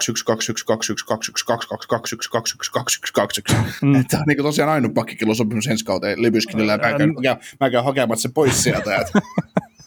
niin, ja se yksi pakki, millä on sopimus ja tarvittava määrä pelejä niin pitää olla siellä sitten mahdollisuus poimia. Kyllä. Boston. Äh, no Boston Bruins, tota, mm, joo, mutta vähän itse asiassa yllätti, että Nick Ritchie jätettiin auki siellä, niin mä sitten otin sen Anaheim Ducksin vankkumattomana kannattajana. Niin tiedän kyllä, että Nick Ritchie ei ole ihan älyttömän hyvä pelaaja, mutta pelasi nyt alkukaudesta sille ihan ok tuossa Bostonissa ja mä en oikein tiedä että sitten, että olisiko ottanut Chris Wagnerin vai ehkä pakistosta jonkun, mutta ei, ei tuolla niinku ole mitään isoa ja Nick Ritchie kuitenkin vaan 25-vuotias pelaaja ja RFA, niin siinä mä nyt näin jotain semmoista järkeä hetkellisesti ainakin. Mm. Ja koska näytöt on menneltä kaudelta hyvät, niin on aika helppo neuvotella semmoinen 2 miljoonan, 1,5 miljoonan lappu, että pieni palkankorotus viimeiseen, mutta, mutta ei mitään ylihintaista lappua. Että sama mm. perustelu on mulla tähän valintaan. Ah, on sulkeen Nick Ritchie? Juu, juu. Okei. Okay. Buffalo. No Buffalo Sabres täältähän mä tietenkin Jeff Skinneri, ei kun en ottanut. Tota, Tämä on itse asiassa yksi niitä harvoja joukkueita, tai no harvoja ja harvoja, mutta että yksi niitä joukkueita, missä mulla on sama valinta kuin silloin ekalla kerralla, kun tehtiin, niin Colin Milleri. Joo, ei ole mitään suurimpia perusteluita, Colin Milleri. Sä oot perustellut no siis... silloin kolme kuukautta sitten. siis mun mielestä hyvä puolustaja ja se, että se nyt on vapaana, niin mun mielestä se on selkeä. Joo, ja se, he, he, Jokiharju oli suojattuna, niin kuin mä sanoin. Joo, Dalin, Ristolainen, Jokiharju oli suojatut pelaajat. Joo. Tota, mulla oli täällä mun mielestä ennen otettuna toi Jake McCabe, mutta sitten mä ymmärsin, että se on ufa, niin mitä järkeä ottaa, ja koska tarvitsi hyökkää, niin vaihdoin sen, vaihdoin sen tuohon Cody Ikkinin taas ensi vuonna, ens, ensi kausi soppari ja ufa sen jälkeen 2,2 miljoonaa lappu, niin menee nelos, kolmosen nelosentterinä oikein hyvin mun Krakenissa. Okei. Okay. Kälkäri. Calgary Flames, tota, mulla on näköjään Pretritsi täällä varattuna, mutta vitsi kun näkit nyt, tota, tämä jotenkin meni mulla u- ihan tämä paletti uusiksi, kun ne teki eri tavalla tämän suojaushomma kuin mitä mä ajattelin. ajattelin, että ei siellä ole mitään niin kuin järkeviä hyökkäjiä, jos esimerkiksi vapaana oikein. Ja no Mark Giordano ne jätti vapaaksi, mutta mä sitten jotenkin, siis mulla oli sekin tuossa mietinnässä, mutta tota, mulla on, siis mulla kentää koko joukkue kyllä varattu, mutta mulla on 68 miljoonaa toi oman joukkueen palkka. Niin, No yllätys! niin, niin mä jätin Mark Giordano sitten pois sen takia, että vaikka se voisi ollakin ihan hyvä, että jos miettii sitä vuosi, taka, vuosi takaperi, pari vuotta takaperi, kun Vegas tuli, että silloinhan ne otti, hetkinen, mikä se Kälkärin pakki oli, mikä meni Vegasiin? Derek England vai? Niin Derek England, ja sehän oli isossa roolissa siinä joukkueessa monta vuotta. Joo, sehän, Niin. on, niinku, sehän on Vegasissa asunut monet vuodet. Jo, joo, joo, mutta et silleen niin kuin taas, että Seattle, Mark Giordano ja okei okay, 37 ja vuosi sopimusta jäljellä, niin se voisi olla hyvä johtaja siihen joukkueeseen se kaikkea, mutta kuitenkin en mä pystynyt siihen. Niin mennään tuolla Brett Richillä sitten, että saadaan Richin vedokset yhteen.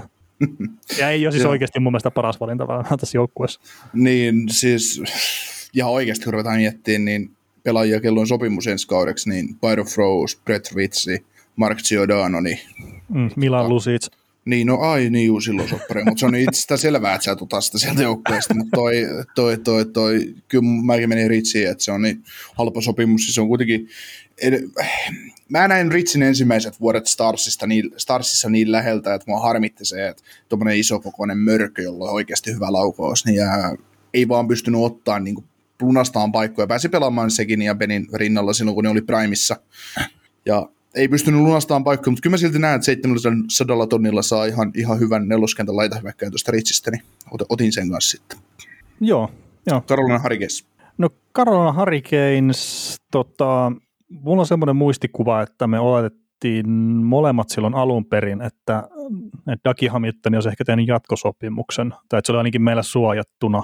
Ja no okei, se ei ollut tilanne, ja sitten tämä nyt on mun mielestä selkeä, että no Pessis, Case, Lavin on nämä pakit, mitkä on suojattu, niin sitten sieltä jää se Jake Bien suojaamatta. Ja vaikka siellä olisikin Eleninoa ja tämmöistä sitten hyökkääjissä, niin Jake Beanin kiekollinen potentiaali kiehtoo mua, niin se oli tässä kyllä semmoinen selkeä valinta sitten. Joo, kyllä mäkin tässä rupesin katsoa näitä hyökkäjiä, että ketä täällä on. Morgan Geek on esimerkiksi sellainen hyökkäjä, tykkään isosti, mutta, mutta joo, ei, ei mun mielestä pikin arvoinen pelaaja, ei ole kuitenkaan potentiaalia olla mikään top 6 hyökkäjä nhl Niederreiter 5,52 miljoonaa on ihan vaan liikaa, vaikka onkin vuosisopparia jäljellä.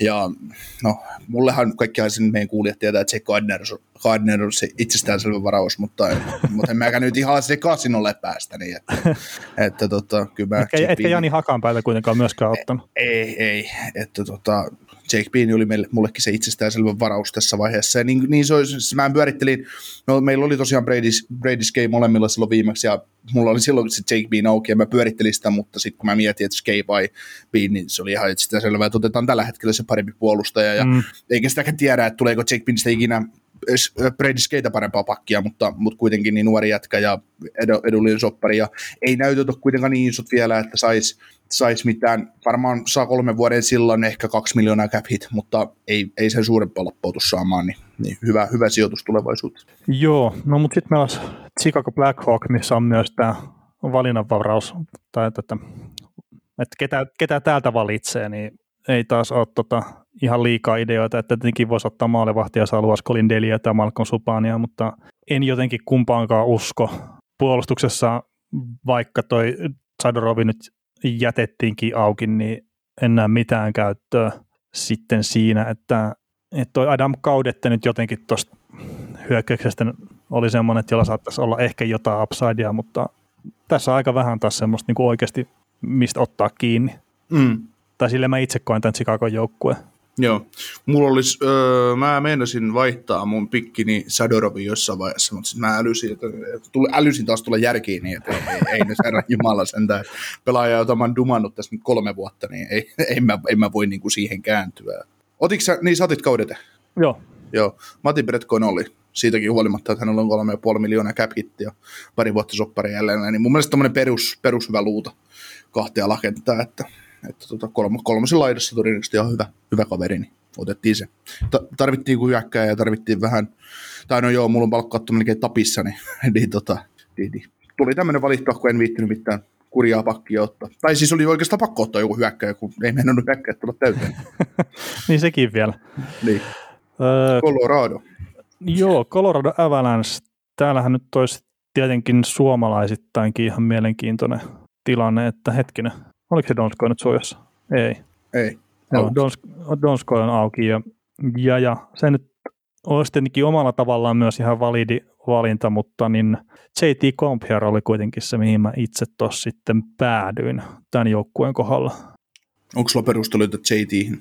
No ei siis mitään sen kummempaa, että mulla on semmoinen ymmärrys itselläni, että saattaa mennä jopa middle ihan ok, mutta jos ei mitään muuta, niin bottom ihan semmoinen käyttökelpoinen pelaaja. Että... Niin, siis mun mielestä Bottom Sixin huippupelaaja. Ä, niin. Niin. Tota, öö, Confer, mä ymmärrän, kuin Gefrelli näyttää, että se on right wing, koska mun mielestä se on ihan vedenpitävä sentteri, mutta, mutta tota, Uh, mulla oli ensimmäisenä valintana tuo Donskoi tuossa, mutta mä vaihdoin sen äsken, kun mä huomasin, että JT Confer on tosiaan kolme vuotta nuorempi ja vähän pidemmällä palkalla, niin vaihdoin sen Conferiin ja ja, ja mulla oli sentreitä ja liikaa tuossa joukkueessa. Että mä, mä tein tällä kaukostyylisesti joukkueessa, valitsin vain pakkeja. Nuor, nuoria pakkeja. niin, niin, tota, niin, niin käydetään se Dosko nyt konferiin, koska mä tarvitsen sentreitä mun joukkueeseen, niin konferi olkoon se. joo, joo. mutta siis ei tuollakaan, että mä jotenkin itse kuvittelin alun perin, että joku Tyson Jones tai tämmöinen saattaisi olla vapaana, mutta ei ollut. Ja sitten esimerkiksi, että niin kuin jo Landeskogkin jätettiin vapaaksi. No sieltä kato neuvotteluoikeudet ottaisi. No ei.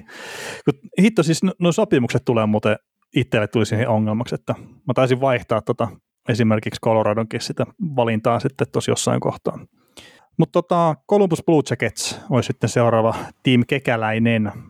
Ja... Joo, m- mä annan sen verran heti tähän alkuun, että mä valitsin täältä pelaajan silloin, kun me tehtiin aiemmin, aiemmin tota, se oma ennustuksemme, joka on ihan harakoilla verrattuna nykypäivään, mutta tämän joukkueen kohdalla mä pysyn samassa, että, että aina, vaikka Max Domi nyt on vapaana, niin ei, mun, ei mä en näe Max Domissa mitään syytä, miksi mä ottaisin sen, niin otettiin toi halpa pakki tuolta.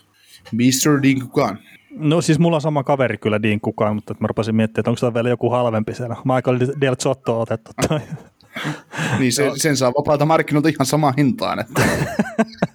niin, mutta siis tota, just että kun tuli ne huhut ilmi, että joo, Max Domin niin jätetään suojaamatta ja muuta, niin mutta eikö se joku puolet kaudesta poissa olkapääleikkauksen takia, niin minkä takia sitten Francis ottaa sen? Et... Niin, siis no just, että että tota voi ottaa sitten kesken kauden mukaan, ja jos pelaa hyvin leikkauksen jälkeen, niin pystyy kauppaa sitten ehkä eteenpäin, mutta mm. mun mielestä Max Domi, mä sanoin silloin viime vuoden trade aikaan, kun se tuli Vaidus Anderssoni, että kun se ei ole viiden ja puolen, se ei ole, se, kun sille ne oikeudet siirtyy, eihän se sopimus ollut vielä Montrealin kanssa tehtynä, niin en mä pidä sitä viiden miljoonan hyökkäänä. Mm. Siis niin, ei vaan niin kuin riitä mulle, että on ylihintainen pelaaja, niin en... en no joo, joo, ja kyllä se rupeaa niin kuin olemaan silleen, että Max Domin kohdalla alkaa kohta olla tuo NHL taputeltu läpi. Niin kyllä NHL varmaan tulee pelaamaan, mutta ei, ei, viiden piste, ei, ei saa viiden miljoonan lappua jatkossa, eikä tule olemaan top 6 mm. Ja siitä oli tota, jotain silleen, just että Josh Anderson, että jo, että vaihdat kolme kierroksen varausvuoroa, että jos McDomi valitaan tässä Lions varaustilaisuudessa, niin no entä sitten? Että onhan Mika Serkatsevi vaihdettu Jonathan Druani ja menikö päikseen itse asiassa se vaihto silloin aikana. Niin sit jos, jos Druani taas valitaan, niin no eihän Serkatsevista kanssa saatu silloin ihan älyttömästi. Mm-hmm. Että no, no on silleen vähän hölmöä, että niitä tehdään kuitenkin just se päivän tilanne huomioon ottaen tehdään monesti niitä pelaajakauppoja. Ja Josh Andersonin kohdalla oli se tilanne, että Columbus vaan, niitä oli pakko päästä eroon sitä pelaajasta, kun ei sitä ollut oikein enää pelimieheksi tuolla TOS joukkueessa, tai ilmeisesti halunnut pelaa enää siellä. Niin sitten nyt sai Max Domi yhdeksi puoliksi, ei toiminut oikeastaan, sai vielä varausvuoro. Mutta joo, Dean Kukan on kuitenkin se pelaaja, mikä tästä joukkueesta sitten otetaan molemmat itse asiassa. Kyllä, Dallas Stars. Mulla oli ensimmäisenä valittuna toi NMCstä luopunut Ben Bishop maalivahdiksi, mutta koska palkat oli ylitten, niin oli pakko heittää Bishop mäkeen ja tyytyä Pleikko Mouhun.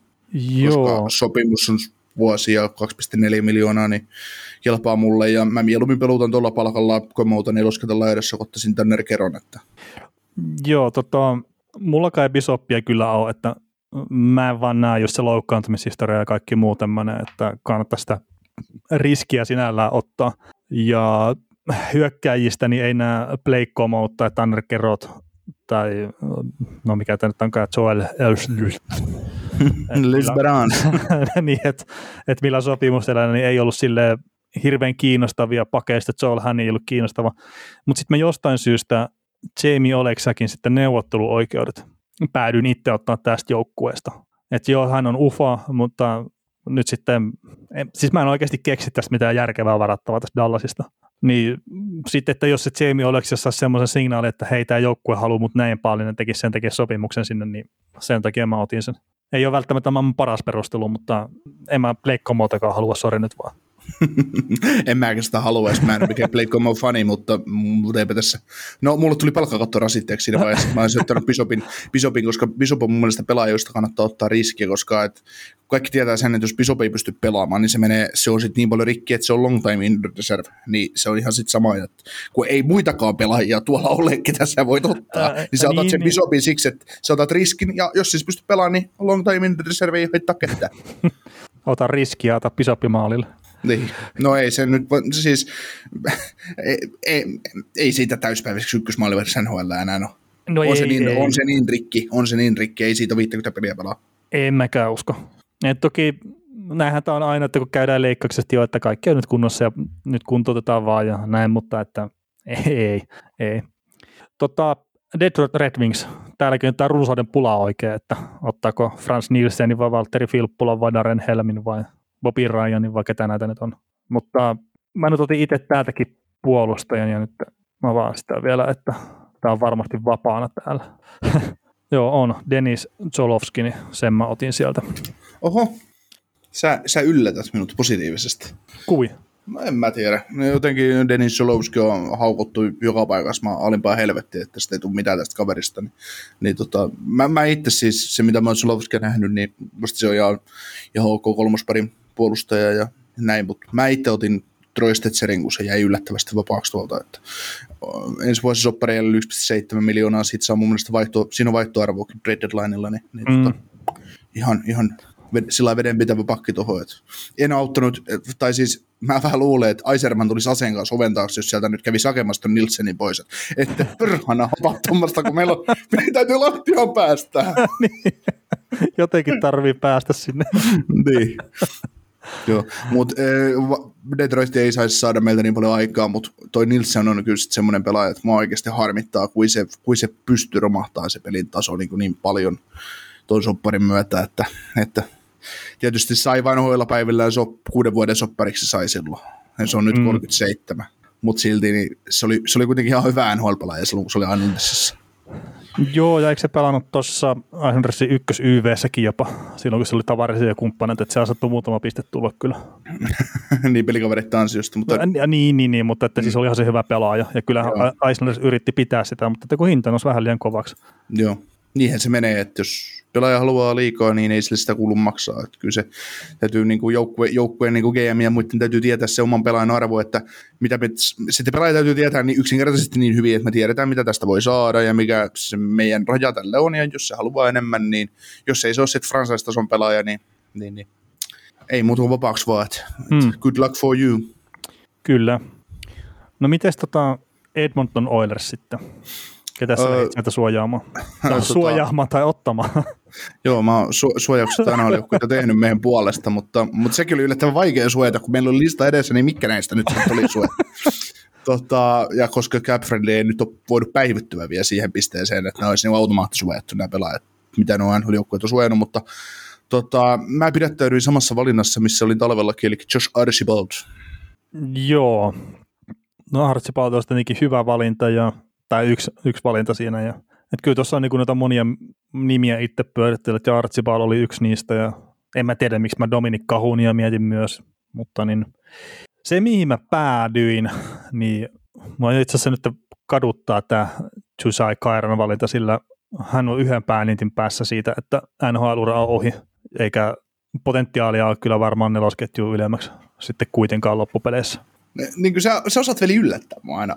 aina silloin tällä näitä on juttu kanssa, että, että joskus on just, että, että jolle on, kun McDavid pyytää 12 miljoonaa ja sä haluat maksaa vain kympi. sitten sit, sit, tota, ja Max Domia ollaan heittämässä pihalla NHLstä, mutta sitten niinku, että yksi pelaaja, jolla on yhden pääniityn päässä niin kuin NHL-ura, niin maksimipotentiaali nelos. Ei. Siihen. Ei, mutta siis täällä on näitä joukkueita, niin kuin just, no Edmonton ei ole pahimmasta päästä, joista sä, sä otat vaan jotain niin kuin täysin turhaa. Ja se voi olla, että sä otat sen vaan ja sä et tule ikinä tekemään sille sopimusta. Ja, ja siis muistaakseni ne Vegas teki tälleen samalla tavalla joidenkin joukkueiden kanssa. Mm. Et, ottiko ne Tedratista Teemo Pulkkisen? Joo, se oli Arizonan pelaaja silloin. Ei kun niin Arizona, niin, mutta ottiko ne se? Taisi ottaa muistaakseni. Ottut, ottut. Mutta että pelasko se ikinä edes niiden AHL-joukkueessa? Kyllä se mun mielestä pelasi. Joo.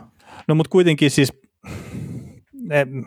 se voisi ottaa Archibaldkin, mutta ei mä nyt lähde kertaa. Me saatiin hyvät naurut tästä Kairasta, niin mennään sillä eteenpäin. Joo, ja ei, ei siis, niin kuin, sä katsot niin kuin tätäkin joukkoa, täällä on no, Clef Pumbrikki, Adam Larsson, Ufa, Fritz Brassel, miksi, neljän miljoonan lappu, ei mitään järkeä.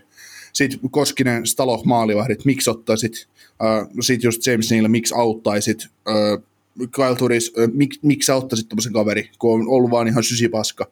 Niin mm. se nyt on toisaalta sit ihan sama, että otatko sä just sen Dominikka, no Dominikka Hun olisi mun mielestä ehkä se kaikista järkevin valita tästä joukkueesta, koska se on kuitenkin vielä, no se on sama ikäinen kuin tämä Kaira, ja sillä on kuitenkin jonkinnäköinen potentiaali tuossa olemassa tuossa jätkässä, ja se on pelannut tuon, eikö se Droisetterin kanssa pelannut aika paljon viime Pelas, niin jo, joo, joo, mutta että mm. ei kyllä tullut varmaan tehoa juurikaan Droisetterin niin. ulkopuolella sitten. Niin, niin, niin mutta siis kuitenkin, että nämä on just tämmöisiä, joku Kahun voisi olla just semmoinen pelaaja, että se voisi ottaa niinku uusi mahdollisuus, uusi joukko ja uusi ilmaperia, hihihi, niin se voisi lyödä läpi uskomattomasti, mutta sitten taas joku munkin valinta Archibald, niin se on, sä tiedät tahan tasan tarkkaan, mitä sä saat, se ei maksa sulle mitään, niin mikä jottei. niin, no, sä tiedät Kairastakin ihan tasan, mitä sä saat. Että... Niin, silti sinun ottaa saakeli. niin, tuskin tulee yllätyksenä, että hei, tämä piste per peli nyt. Tai saattaa tehdä, mutta se pelaa maksimissaan kolme peliä. joo. Florida. Öö, no joo, Florida. Täälläkin tota, tota, tota, ihan siis silleen mielenkiintoisia, että ketä pystyy, pystyy varamaan, että esimerkiksi toi Frank Vaterano jäi auki. Niin se tavallaan houkuttelisi, mutta mulla sitten nämä, mä en ole silleen niin maalivahteihin ihastanut kuin teikäläinen, niin mulla ei ollut niitä sitten yhdeksää kappaletta tässä joukkueessa. Ja mä sen Montebolti silloin muistaakseni muutamia kuukausia sitten siinä ekassa versiossa varasin, niin mennään sillä samalla nyt. Että vaikka Driegeria on muun muistaakseni kyllä jotenkin huhutut tuonne Seattleen, niin mutta mä nyt en tässä kohtaa vaihda sitä omaa valintaa tästä Monteboltista. Ja perustelu sama, hänellä on niinku RFA-status ja Driegerilla UFA-status, niin se on sitten sille jotain hallintaa siinä seuralla. Että. Mutta toisaalta jos Driegerin kanssa on hommat sovittu, niin ymmärrän kyllä, että jos se on sitten aikanaan tuo Seattle valinta. Joo, mä avasin just Twitteristä nämä kuvat Velin joukkueen, Nikon joukkueen tästä hienosta grafiikoista, miten sä oot luonut nämä kuvat, niin sulla on tosiaan Montebolt ja ja tota, mä perustelin silloin minun valintani Frank Vatriano niin, että se oli auki ja mun mielestä se oli liian hyvä pelaaja jätet, jätettäväksi tota, ottamatta, niin otin mm. hänet. Ja mietin Alexander Wenbergia, mutta tosiaan 26V UFA nyt, niin äh.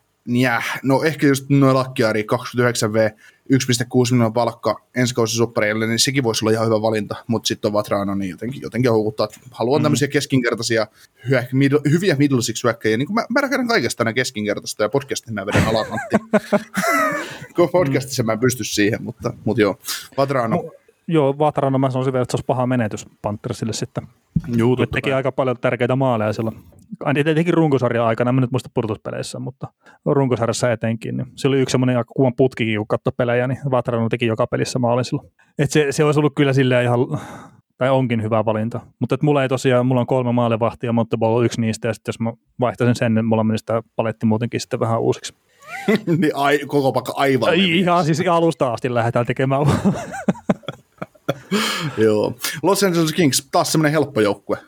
Niin, niin, tässä on toi Kel Klakuema jotenkin tuolla puolustuksessa sille houkuttelis, että Et, et se, se kyllä houkuttelisi tosiaan, mutta, mutta mulla on sitten kuitenkin tuo pikakiituri Austin Wagnerin näköjään tuolla klikattuna itselleni.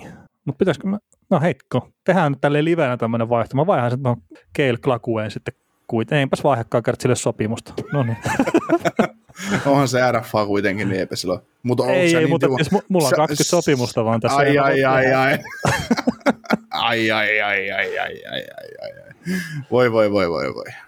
Sä varmaan otit Jonathan Quickin kuitenkin sen. Äh, ei, en ottanut, en ottanut. Että mä se Bishopin, Bishopin palkan kanssa mä vähän kikkailin, mut, mutta tota, tai niin kuin siinä oli semmoinen taistelu, mutta sitten mä en pystynyt Bishoppia ottaa palkkakatto rakenteiden mukaan, niin Quickilla on vielä isompi palkka, niin en, en päässyt kiinni, mutta tota, uh, Brendan Lemieux, 1,5 miljoonaa RFA taas tämmöinen perus keskinkertainen hyökkäjä joukkueeseen mukaan, niin se oli mulle turvallinen valinta, ja Lemieux taisi olla mulla itse asiassa kun mulla on just, no, mulla on sun joukkue auki, niin ei sitä löydykään hyökkäyksestä, mutta mä katson tästä nyt tätä lossia, niin mulla on se varattuna jo, varattuna jo tuolloin, mulla on toukokuussa itse asiassa tehty tämä jakso, niin Joo.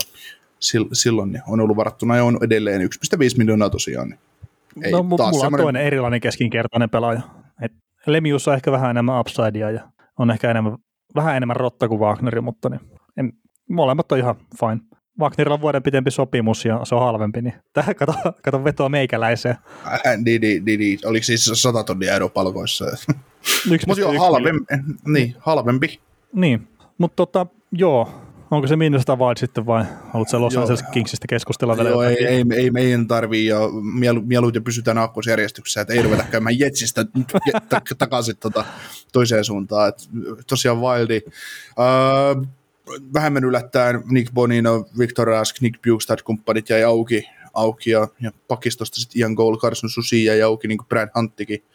Mutta tota, sitten se pieni yllätys oli se, että Kähkönen jäi auki, niin se oli helppo valita poimia maalivahti pois sieltä. Ah, totta. No toihan se olisi ollut se yksi muutos, minkä olisi voinut tehdä tietenkin noihin. Kert, mä en ole nyt ottanut tätä Kähköstä huomioon, ja se oli, meille tuli yksi kysymyskin, että kumpi pitäisi soita Kähkönen vai Talbotti, ja ehdottomasti mun mielestä olisi pitänyt Kähkönen ottaa. Mutta mulla itse asiassa tämä just on silleen, että kun mulla on 18 työkkäjä, 9 pakkia ja kolme maalivahtia, ja mulla on täältä Carson Susi valittuna, mutta kerta tuo Kähkönen on vapaata, niin mä kyllä tekisin sen paletin uudestaan sille, että mä ottaisin Kähkösen. No katsotaan, tässä on muutama joukkue vielä jäljellä, mä vähän Kähkösen tuon valinnan kerta. Mun mielestä se on niinku ihan no-brainer kuitenkin maalivahtina tuohon ottaa. No juu, ja 725 tonnia ensi kausi soppari ja RFA, niin kyllä. niin. ei, ei tarvitse perustella sen enempää mun mielestä. Ei eteenpäin. Uh, Montreal Canadiens. Joo, Montreal Canadiens, tota, mm, no täällä on tietenkin en, Carey, en, Carey Price, on niin, Weber. Niin, siis ensinnäkin isoin yllätys on se, että armia, joka on UFA, niin on suojattu. Ja tämä mun mielestä tämä suojausprosessi vähän yllätti mut, että, että tosiaan on, on suojeltu pelaajia ja sitten jätetty just joku niin kuin ball on jätetty auki sillä että mm. et, et, te niin kuin, no, no ne haluaa eroon siitä. Äh, niin, siis niin, ne tykkää siitä, silti ne haluaa eroa siitä, mikä on ihan loogista, mutta se just, että, että niin, no siis, joo, toi armia just on erikoista, että just ufana on suojattu, mutta mä luen sen itse silleen, että ne haluaa suojata sitä neuvotteluoikeutta niin pitkälle kuin mahdollista. Mm. Ja ne haluaa tehdä sen sopimuksen sen kanssa. Että silleen mä itse luen sen. Joo, ja nyt se on varmasti mahdollista, kun Weberi on, Weberi on todennäköisesti koko kauden sivussa. Niin.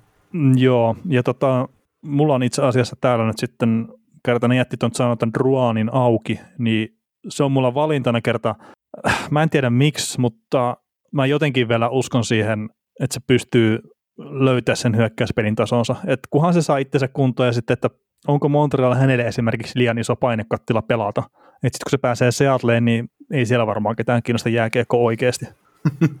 niin se saattaisi olla helpompi sitten Druanille ja se saattaisi ehkä pystyä nousemaan sille tasolle, mitä se on parhaillaan. Mm.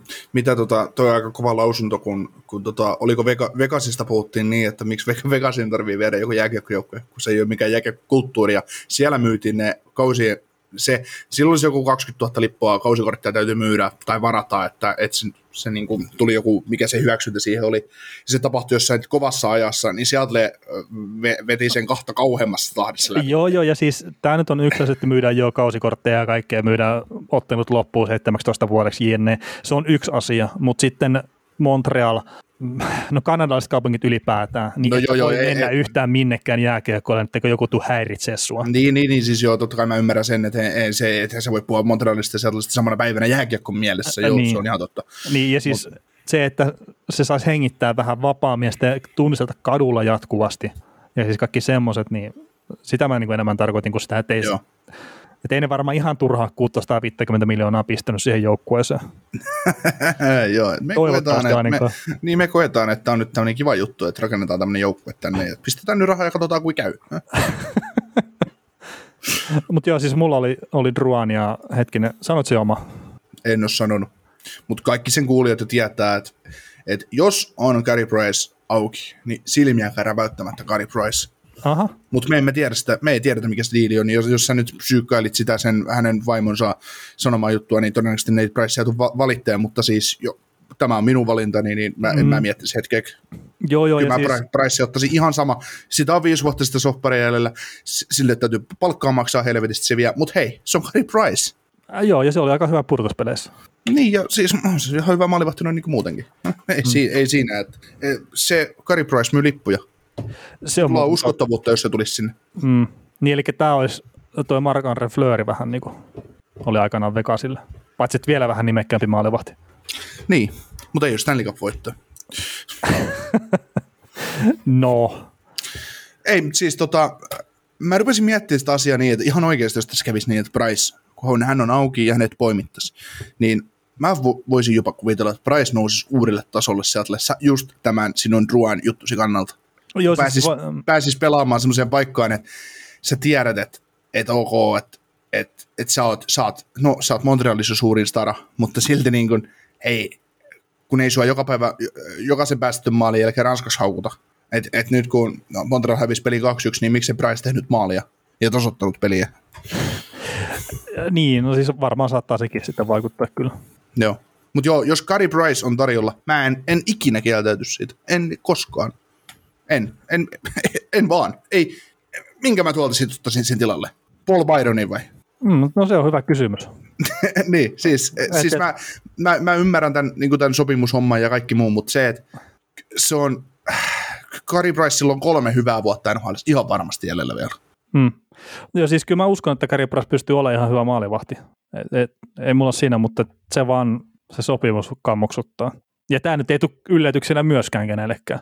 Mutta joo, tämä on, valinnat on itse asiassa varmaan semmoisia, että joo, mä otan Druania saatat Carey Pricein ja kenen te sitten ottaa sieltä oikeasti, jonkun Paul Byroni. Mm, ne saa firstin kyllä ja se. niin. Siitä oli muuten itse asiassa joku huhu, että jos sä haluat sitoa just Seattlein kädet, että ne varaa sen pelaajan, mikä sä haluat, että se maksaa kaksi ykköskierrosta.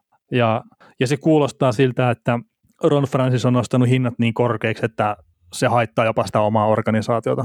Et toki mä siis näen, että on spekulaatiota, että eihän me tiedetä oikeasti, mitä se on, ja sitten kun se keskiviikkon torstai välisenä yönä sitten se joukkueen varalta, niin sitten me saadaan tietää nyt, että mitä on sivudiilejä ja näin.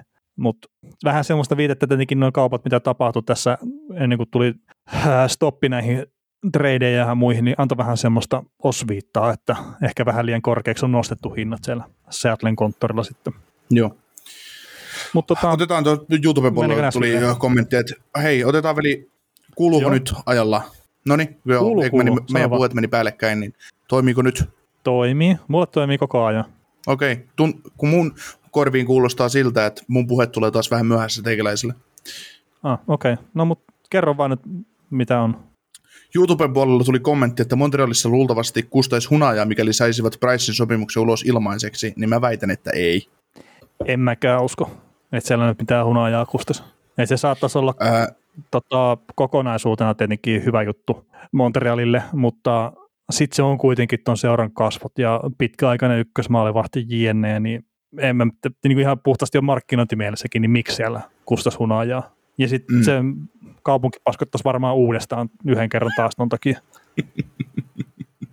joo, ja siitä ei kauheasti ole aikaa, kun tuolta on dummattu yksi maalivahti mäkeen. Niin. Ja mitä sitten seurasi? Aika syvä monttu. Niin hei, Seattle voittaa Stanley Cupin sitten ensi kaudella. niin, niin, niin, niin. Kyllä, mutta joo, Nashville. Öö, Nashville.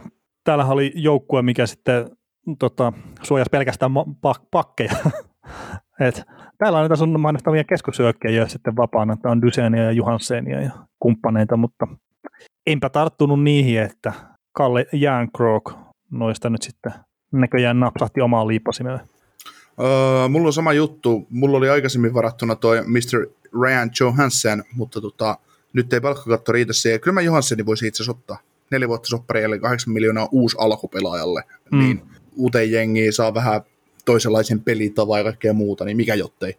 Koska se on noista kahdesta hurjasta tavallaan, hurja, hurjasta diilistä, niin se parempi vaihtoehto. Mm. Ja mua toi ikä yllättää 28 kun mun se ei päivää kalle 40 Mm, mutta kuitenkin jo 28 V. Niin. Et vastaan se oli viime viikolla, kun Kekäläinen teki sen kaupan. Niin. kaupan tonne. Ja nyt jo on polttanut sillä Jetsosin kanssa, että Jossi haluaa ulos sen.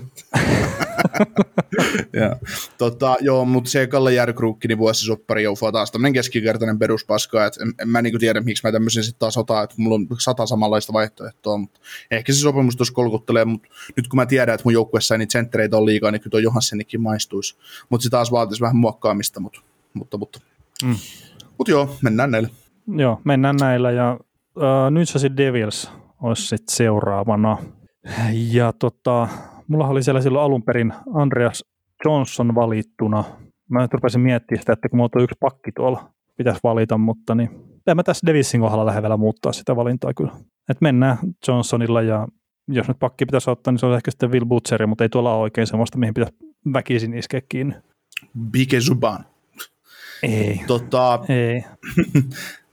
Mä pysyn samassa, missä mä oon ollut toukokuussa, eli Nick Merkli, että halpa sopimus RFA, niin nyt saa neuvotella taas uuden jatko ja muuta. Niin siitä. No niin. Tämä kuulosti mun perustelulta itse asiassa. niin. Mä katson alan oppia, miten rakentaa jääkiekkojoukkuja. joo, joo. No tota, miten York Andersi? Tämä oli aika no, yllättävä tämä suojauslista. On se juu, että Berle ja Bailey on auki ja Pulok ja Pelek on auki ja ne on sainannut Braden Coburnin ennen Ryan Bullockia. Mitä? Matt Martin on suojattuna. niin. Joo, ihan oikeasti siinä suoja, suojaukset aika jänniä sillä että, että no, tykätään roolipelaajista ja näin, että no, tämä on helppo tapa tehdä palkkakattoa tilaa, kun sä jätät Bailey ja Eberille auki ja se on ihan saletti, että joku, jompikumpi näistä otetaan. Joo. Jos ei ole siis kaup- sovittua kauppaa, missä Richard Panik yhtäkkiä li- liikahtaa tuonne toiseen joukkueeseen. Mm, niin, niin, niin. Mm. Mä en muuten ihmettelisi yhtään sitä, että Luo olisi tehnyt jonkun kaupan. Että, tai sitten se on vaikka sanomassa Ron Francis, että hei, että et sitten varaa näitä, että ei kun paka ei saa ottaa. Että. Ja Andy Green, me tehtiin se sopimus, niin se on teidän pelaaja. Mutta tota, mä en itse noihin Beilin tai Eberleen kumpaankaan haksahtanut. Et mulla oli itse asiassa, mä en tiedä miksi, mutta mulla oli Otto Koivula tuossa valittuna, mutta niin, sitten mä huomasin, että täällä on Sebastian Aho vapaana, niin mä yllätyin, että se onkin Asnessissa pelaajana. niin, vaihtanut, vaihtanut pelipaikkaa. niin, vaihtanut pelipaikkaakin, niin mä nyt vaihoin sitten sen, että mä saan nämä puolustajat täyttää. Asia kunnossa. Joo, mä, mä tarvisin vähän vahvempaa keskinkertaista hyökkääjää, niin Joe Diperille oli mun, mun valinta. Että. Joo, no mutta sehän on selkeä ja siis ne on tosi yllättäviä, siis etenkin mun mielestä Josh Bailey on yllättävämpi kuin Jordan Eber, että jätettiin auki. Mm. Ja, Mutta joo, pakko siellä olla joku sopimus, että eivät ota kumpaakaan, että kyllä ne tonne jompi, molemmat jää siis oletettavasti. Mm. Kyllä se todennäköisesti tuo Richard Banikki on, mikä tuolta liikahtaa todennäköisesti sen kakkoskerroksen varauksen kanssa, mikä, mikä on tullut, tullut tuolta Detroitista. Että. Eli ne teki tavallaan, tekee todennäköisesti sen ledin verran tilaa kauppa, kauppaa tai niin kuin palkkakattoon ja sai pikin kyljessä ja pikin ja pelaajan, ja sitten se pikki ja pelaaja lähetetään sieltä. Mm. Joo, no miten tota New York Rangers sitten? Uh, no taas joukkue piru helppo valita pelaajia, minkä, minkä tältä haluat, että on niinkin huikeita kavereita kuin Julian Catier ja Colin Blackfell hyökkäyksessä ja Mm-mm. puolustuksessa sitten Jack Johnson ja Brendan Smith ufana ja Anthony Pitetto uh, ensi kaudelle sopparia ja kaikkea muuta, niin päädyin sitten ottaa Kit Kingaidi. Okei. Okay maalivahin sitten sieltä. No maalivahti on hyvä olla tarpeeksi, että voi sitten arpoa, että kuka vaan luukku, kun Price on ykkönen. Joo, mä otin tota, Colin Blackwellin just tuosta arpo jonkun näistä hyökkäistä, että esimerkiksi Parkli Kudro, niin tosiaan ufana, niin enää nyt mitään järkeä ottaa. Ja se on itse asiassa semmoinen mielenkiintoinen nähdä, että minkälaisen sopimuksen Kudro tulee saamaan, on se sitten Rangers tai mikä tahansa joukkue. Se, että on 28-vuotiaille Parkli Kudrolle puhuttu kuuden vuoden sopimusta, niin ei, ei kannata he ihan oikeasti. Siis se näytti ehkä vähän paremmalta tampassa kuin mitä se oikeasti on, mutta ei siis herra Jumala, maksimissaan kaksi-kolme vuotta. Mm, no sama se Kolmanilla on, että kuusi kertaa kutosta jotkut siellä huutelee, niin sillä... no, norma, sanotaan, että normaalilla, normaaliin, jos puhutaan taas siitä, että palkkakatto nousee ja tulee kiva tuffamarkkinat. Mähän sanoin sitä finaalin jälkeen, että nämähän saisi ihan kauheita rahoja vapaata markkinoilta nämä kaverit, kun on loistanut parina keväänä putken Tampassa, niin luen kiitos, ei ole palkkakatot nousussa, niin ei, tota, ei kaverit saa, mutta silti niistä puhutaan ja pyytelen, joo, kuusi kertaa kutonen, juu, juu, juu, kolmas kerta laita hyökkää, kyllä. Mm. Sitten ihmetellään pari vuoden vasta, että mikä sinä, mi, miksei tälle Milan Lusitsille enää nauretako niin paljon, että Joo. Ja, ja mieti veli, kaikki tilastot ja kaikki on käytettävissä, että niitä seuraamalla kuitenkin niin saadaan päätelmään, että Berkeley Goodrow voisi olla niin hyvä pelaaja, että sille kuuluu lyödä kuusi kertaa kutonen. Tai kuusi niin, ei mä kuusi kertaa kutosta usko, mutta että kuuden vuoden sopimuksesta on puhuttu jo. Niin, se on niin, ihan sama, niin, siis, no jos nyt ei ole miljoonaa se sopimus, niin sitten se rupeaa olla niinku ihan sama, että mikä se sopimuksen arvo on. Et jos se voisi heittää kuitenkin, että Parkki Goodrowkin tulee saamaan jotain kolme neljä miljoonaa väliin, niin siinä se pituus rupeaa olemaan sitten ongelma jossain kohtaa. Mutta että no, kaiken maailman David Clarksonit ja muut ei ole välttämättä sitten opettanut tarpeeksi, mutta se on eri podcastin aihe sitten. Kyllä. Tota, Ottava Kenet, Senators. Niin sä otit Blackville, joo. Joo, Blackville otin minä ja Ottava joo. Senators, niin täällä kyllä itse asiassa mun mielestä vähän yllätyksiä tässä, että ketään on jättänyt vapaaksi. Että esimerkiksi Dadonovi on vapaana. No, en mä tiedä, onko siellä muuten mitään yllättävää, mutta, mutta se nyt oli ehkä semmoinen isoin itselle ainakin. Mutta niin ja Matt Murray oli jo toinen, että sen jätti myös vapaaksi. Se oli, no eipä sitä varmaan kukaan ota tuolla palkkalapulla ja niin hyvin menneen viime kauden jälkeen. Vaan onhan vaan, onko se sulla siellä? Ää, ei ole. No niin.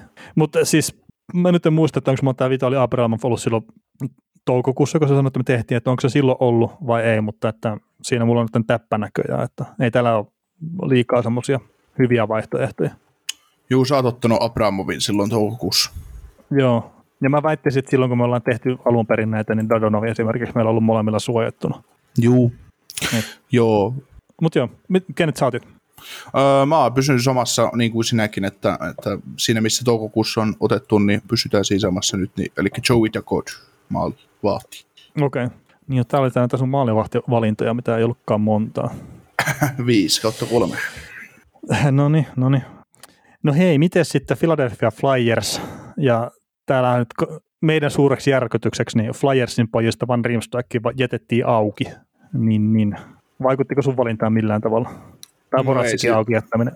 No ei, siis mulla oli ai, ai, aiemmat omat suojaukset, niin Van Riemsdijk oli auki ja en muista oliko Voracekkin auki, mutta otin sitten Van Riemsdijkin toukokuussa ja otan se edelleen. Että Joo. Mä Ajattelin muista... auttaa Flyersia. mulla oli itse asiassa Van Riemsdijk valittuna tuossa yhteen väliin, mutta sitten mä muistin tämän ja pari joukkueen päästä mennään siihen, että siellä tuli yllätys, tämmöinen kuka jää auki, niin, niin, niin sitten mä kävin sen vaihtaa itselleni, niin sitten mä katsoin, että hei herri Jumala, tuossa rupeaa olla 70 miljoonaa palkkoja, että ei nyt näin, niin, niin sitten kävin vaihtaa puolustaja Robert Hackiin sen, että en, siis en muista nyt, oliko mulla alkuperäinen varaus Hack vai ei, mutta... M- mun mielestä oli. Joo, no mutta sillä nyt mennään uudestaan taas sitten. Eikä mulla mitään sen kummempia perusteluita siihen ole, että et ei, en mä sanoisi, että se mikään niinku mies tuohon Seattlen tulevaan pakistoon sitten, kun ne aikanaan nähdään, että mitä siellä on, niin ei välttämättä olisi pommin varmaan NHL-puolustaja. Mutta voi, voi olla, että mä itse aliarvostan sitten vähän pelaajaa. Joo, mutta joo, Häk löytyi sulta ja muuta löytyi Van Rimstijk ja ne on edelleen valinnat, niin siitä on hyvä jatkaa tuon toiseen Pennsylvanian joukkueeseen. Joo, Pittsburgh Penguinsin, mm, mä sanoisin, että mulla oli täältä silloin valittuna toi, toi, toi. Mm, Hetkinen, Jason Sacker. Ei ollut kuin Brandon Tanev. Ah niin, Brandon, eikö niin, tästähän, joo, sä olitkin se, että miten sä voit ottaa Brandon Dunevin, kun nämä on pitkät sopimukset ja kaikkea. Joo, nyt itse asiassa palailee pätkittäin tämä, mutta... Mä oon siis edelleen järkyttynyt siitä keskustelusta. mä, mä oon menettänyt aika monet työunet siitä keskustelun takia. joo, ja, ja siis tässä kohtaa nyt tulee näköjään ilmi se, että mä en ole näitä kaikkia joukkueita päässyt katsoa ihan sille oikeasti ajatuksen kanssa läpi, ennen kuin me ruvettiin äänittää. Mulla on Teddy Blugeri täällä valittu ja se on suojattunut. Mutta niin, ehkä se sitten olisi Jason Sager sitten, ei kun hetken, jos Brandon Dunham ei ole suojattunut, niin pidetään sitten se kerta. Sehän on Edillekin. Jos sulla on nyt mennyt yöunia, niin jatketaan sitä, että, että miten sä voit tämmöisen kaverin. Se on hienoa, että äijä yrittää niinku tuhota minun uraani urheilijana, että me päästään niinku tähän podcastiin paremmin käsiksi, että mä en enää nuku koskaan, kun mä järkytyn aina äänittäessäni tätä, että millaisia, millaisia asioita kaukonen päästään suusta. Että... Niin sä varmaan oletat, että mulla on joku logiikka tässä, että mitä mä aina kerron, mutta ei oo. Joo, se on podcast on tullut monta kertaa selväksi. ei mitään johdonmukaista toimintaa. se. No ei, ei. Sehän on ihan hölmää, että mennään johdonmukaisesti. Pikku kerrepalloja koko ajan, niin itsekin yllättyy välillä. Kyllä, kyllä. Joo, mä itse yllätyin siitä, että ne Mut on suojannut Markus? Petterssonin sijaan. Mä oon yllättynyt siitä Penguinsin suhteessa, että ne on suojannut Markus Petterssonin sijaan Mike Mathesonin, joten otin Markus Petterssonin. Alkuperäinen valinta silloin toukokuussa oli De- Casey DeSmith, mutta nyt mennään tuolla joukkueen parhaalla pakilla, mikä on auki. Ah, okei, okay, joo. No siis tämäkin olisi ollut tietenkin hyvä, hyvä että ne olisi ollut itsellä ajan tasalla, mutta no, ei nyt valitettavasti kerran tehdä. Kerta tuo Pettersson olisi varmaan ollut se omakin valinta sitten oikeasti loppupeleissä tuossa kohtaa. Joo. Mutta Mun mielestä, mun mielestä hintalaatusuhteeltaan kaikista näistä pelaajista, mitkä on auki, niin paras. Öö, no joo, kyllä mä itse kallistuisin siihen samaan, että siis todella yllättävä toi, toi että Matheus on tosiaan siellä aiemmin soittuna, mutta se, se kyllä pelasi niin kuin, mm, paremmin kuin Panthersissa tuossa Pingvis-paidassa, mutta oliko se sitten niin paljon parempi, niin en nyt ihan vielä olisi sinne asti menossa. Mm. Mutta joo, miten Sanne se Sarks, missä Martin Jones jätettiin sitten täkyksi Nikolle? En, en, en tarttunut täkyyn. Aha. Palkka, pa, siis mä olisin tarttunut, mutta kun palkka katsoo. Kuka se palkka katoo sinne? Hetkinen, sulla olisi ollut Ben Bisoppi, Gary Price, Martin Jones. Ketäs, onko sulla Brandon Holpi ollut siellä? Joo, ei, kato, mä tiputtelen näitä pommeja täältä pikkuhiljaa. Tota, mm, odotetaan nyt innalla, että koska San Jose Sharks ostaa ton Evander Keinin ulos, että eikö siitä ollut sitä puhetta, että se olisi Keinin uran kannalta parempi, että, tai elämän kannalta parempi, että se ostettaisiin ulos, että uusi sopimus johonkin muualle, mutta eikö siitä ollut niiden velkajärjestelyiden Joo, kanssa? on ollut Niitä jo tota- puhetta. Niin, no mutta vielä ei ole tapahtunut, mutta ja on, suoja, on auki tähän varaukseen. Mutta on suojattu. On suojattu. suojattu vai? On joo, on suojattu. Ah, okei, okay. no mulla se lukee täällä, että se on auki, mutta joo, ei, ihan sama en olisi kuitenkaan ottanut, niin, niin päätin ottaa pakkiradim Sinmekin, josta yllätyin, että on auki. Koska nämä koki jostain syystä järkevämmäksi suojata Brent Burson. Joo, no Simekki siis mullakin on täällä itsellä varattuna, että oli noista, noista pakeista tai noista pelaajista ylipäätään, niin mun mielestä oli se- semmoinen suhkot helppo valinta. Joo. Mutta hei, tota, tähän. Louis Blues ja Vladimir Tarasenko jo vähän viitattikin tuossa aikaisemmin, niin eikö se nyt sitten, joo, sehän jäi sinne auki. Kyllä. Ja siellä on tietenkin, no Vince Dunn on myös auki, ja mä en tiedä, että, että kun siis Tarasenkon ja nämä siirtopyynnöt ja kaikki tämmöiset on julkisuudessa ollut, niin että yrittääkö nämä pelaa nyt Vince Dunnille sitten jatkoa tuossa joukkueessa, sillä että Tarasenko jätettiin auki ja halutaan tälleen heittomerkeissä helpolla tavalla ratkaista tämä tilanne. Mutta siis Tarasenko on se mun valinta tästä joukkueesta. Ja no, me viime podcastissa puhuttiin, mutta sillä on vain pari vuotta sopimusta jäljellä ja jos se nyt jotenkin menee vihkoon, että se ei olkapää kestäkään, niin sitten se on niin, mutta ehkä vähän sama kuin sulla Carey Pricein kohdalla, että kyllä se potentiaalisesti on vaan niin älytön siinä, että ei, ei niin kuin Dunn, ei, ei millään. Ei mene Niin, toi, niin, niin, ja toi Winston on aika mielenkiintoinen, että kun St. Louis on halunnut tavallaan eroa siitä, että se ei sovi heidän joukkueeseen, ja sitten he niin jostain syystä haluaa tehdä sille jatkosopimuksen. Sellainen pitää. Mi, No siis kyllähän, niinku- no kyllähän nekin pitää noita puolustajia siellä. Et ei ne nyt mitään Robert Portuzzoa voi peluttaa siellä oikeasti ihan älyttömästi. Mm, ei, mutta sitten taas, että Robert, Robert Portuzzo on parempia pakkeja ja saa vapailta markkinoilta. Että vaikka sä menisit sinne pakistoon, niin sillä olisi enemmän liikettä ja kovempaa fyysistä otetta maali edestä. No, Portuzzo tuo sitä, kun se lyö poikkarilla tarpeeksi kovaa, mutta Mm, ei siis Portuzzo, ja Portuzzo on just irvikuva kaikesta siitä puolustamista, tai siitä niin väärin puolustamista, kun ei jalka ei riitä, peli äly ei riitä, niin sitten se lyö poikkaria. Se on aina, mitä se osaa tehdä, lyödä poikkaria. Niin, Katso, siis kattokaa sen pelaamista, kaikki meidän kuulijat ja Kaukonenkin. Kyllä Kaukonen tietää, mitä Portuzzo. Ei se, ei se, ei se pysty, se törkä, jos mä sanon jostain hyökkäistä, että se törkätään niin hyökkäysalueelle, että koita nyt tehdä jotain peliä, niin Portuzzo on pakki, joka törkätään puolustusalueelle, että lyö poikkaria. mm, Ja sitten toivo, toivotaan, että se joskus blokkaa vedon sillä, että se loukkaantuu, ettei sitä tarvi heittää sen kentällä. No ei vaan. Vähän karua, karua sanoa mitään No joo. tollasta, mutta joo. joo, ja siis Vince Dunkin, niin kyllähän sinne kiekollinen potentiaali varmasti kiehtoo niin St. Louis Bluesia kuin muitakin joukkueita. Ja ei se ole saanut semmoista roolia, missä se pääsisi, pääsisi kunnolla loistaa. Mutta Mm. sitten just, että onko Vince Dunn semmoinen pelaaja, mikä ike, pystyisi pelaamaan tasaisesti vaikka kakkospari minuuttia, mikä meinaa sitten, että se on pakko pistää myös vastustajan parhaita tai vastustajan hyviä pelaajia vastaan usein. Mm. Et mun, mun ymmärtääkseni Dania on käytetty aika silleen täsmäaseena, että jos plussi on ollut tappiolla, niin Dan on saanut enemmän peliaikaa, on pyritty luomaan enemmän hyökkäystä. Mutta sitten kun se puolustuspelaaminen ei välttämättä ole sillä tasolla, että siihen pystyy luottaa sille ihan 25 minuuttia illassa. niin, tai 15 minuuttia illassa. Ää, no niin, niin mutta se, ne. niin, se, se, että kun ei voi antaa ihan rajattomasti roolia, tai sitten mm. se vaatisi jonkun Pietrangella jotain tämmöisen siihen rinnalle, ja kun nyt ei valitettavasti sitä ole. Mm. Joo, en tarttunut Winstoniin, en tarttunut Zachary Shanfordiin, en tarttunut Samuel Placeen, vaikka ne olisivat hyviä valintoja, varmaan fiksua valintoja, tartuin Vladimir Tarasenkoon, että jos on mm. ilmaiseksi tuommoinen pelaaja tarjolla, niin se kuuluu ottaa joukkueeseen, että omaa niin hurjan määrän potentiaalia. Että. No, ja mulla oli muistaakseni Place muuten valintana silloin alun perin, mutta tosiaan tuo Tarasenko tuli tarjolla, niin en, mä, mä en jotenkin vaan pysty päästään irti siitä. Joo, mä en vitti enää Twitteriä avata tässä meidän liven aikana, kun se pätkäsee tätä nettiä aina jostain syystä niin paljon. Mulla on kaikkia sivuja täällä auki, että ei niinku kestä tämä mun, tää mun sydämit tätä liveä, niin, niin, en nyt vitti enää tarkistaa näitä sun varamia pelaajia, kyllä menee aika hyvin muistetaan, mitä me ollaan otettu. No, no tota Tampa Bay Lightning, täällähän on pelimiehiä tarjolla enemmän ja vähemmän, että on Janni Korde, Tyler Johnsonia ja Alex Killornia, Patrick Maroon, siinä on sitten, jos se ollut Stanley Cupin voittaja, niin Marvin pitää olla joukkueessa. Niin, ja mä uskon, on. niin, mä uskon, että kun sut, sut tietää, niin sä oot palkka- ja sopimusvuodet on sulle tärkeitä, niin sä oot ottanut Patrick Maronin nimenomaan tästä joukkueesta.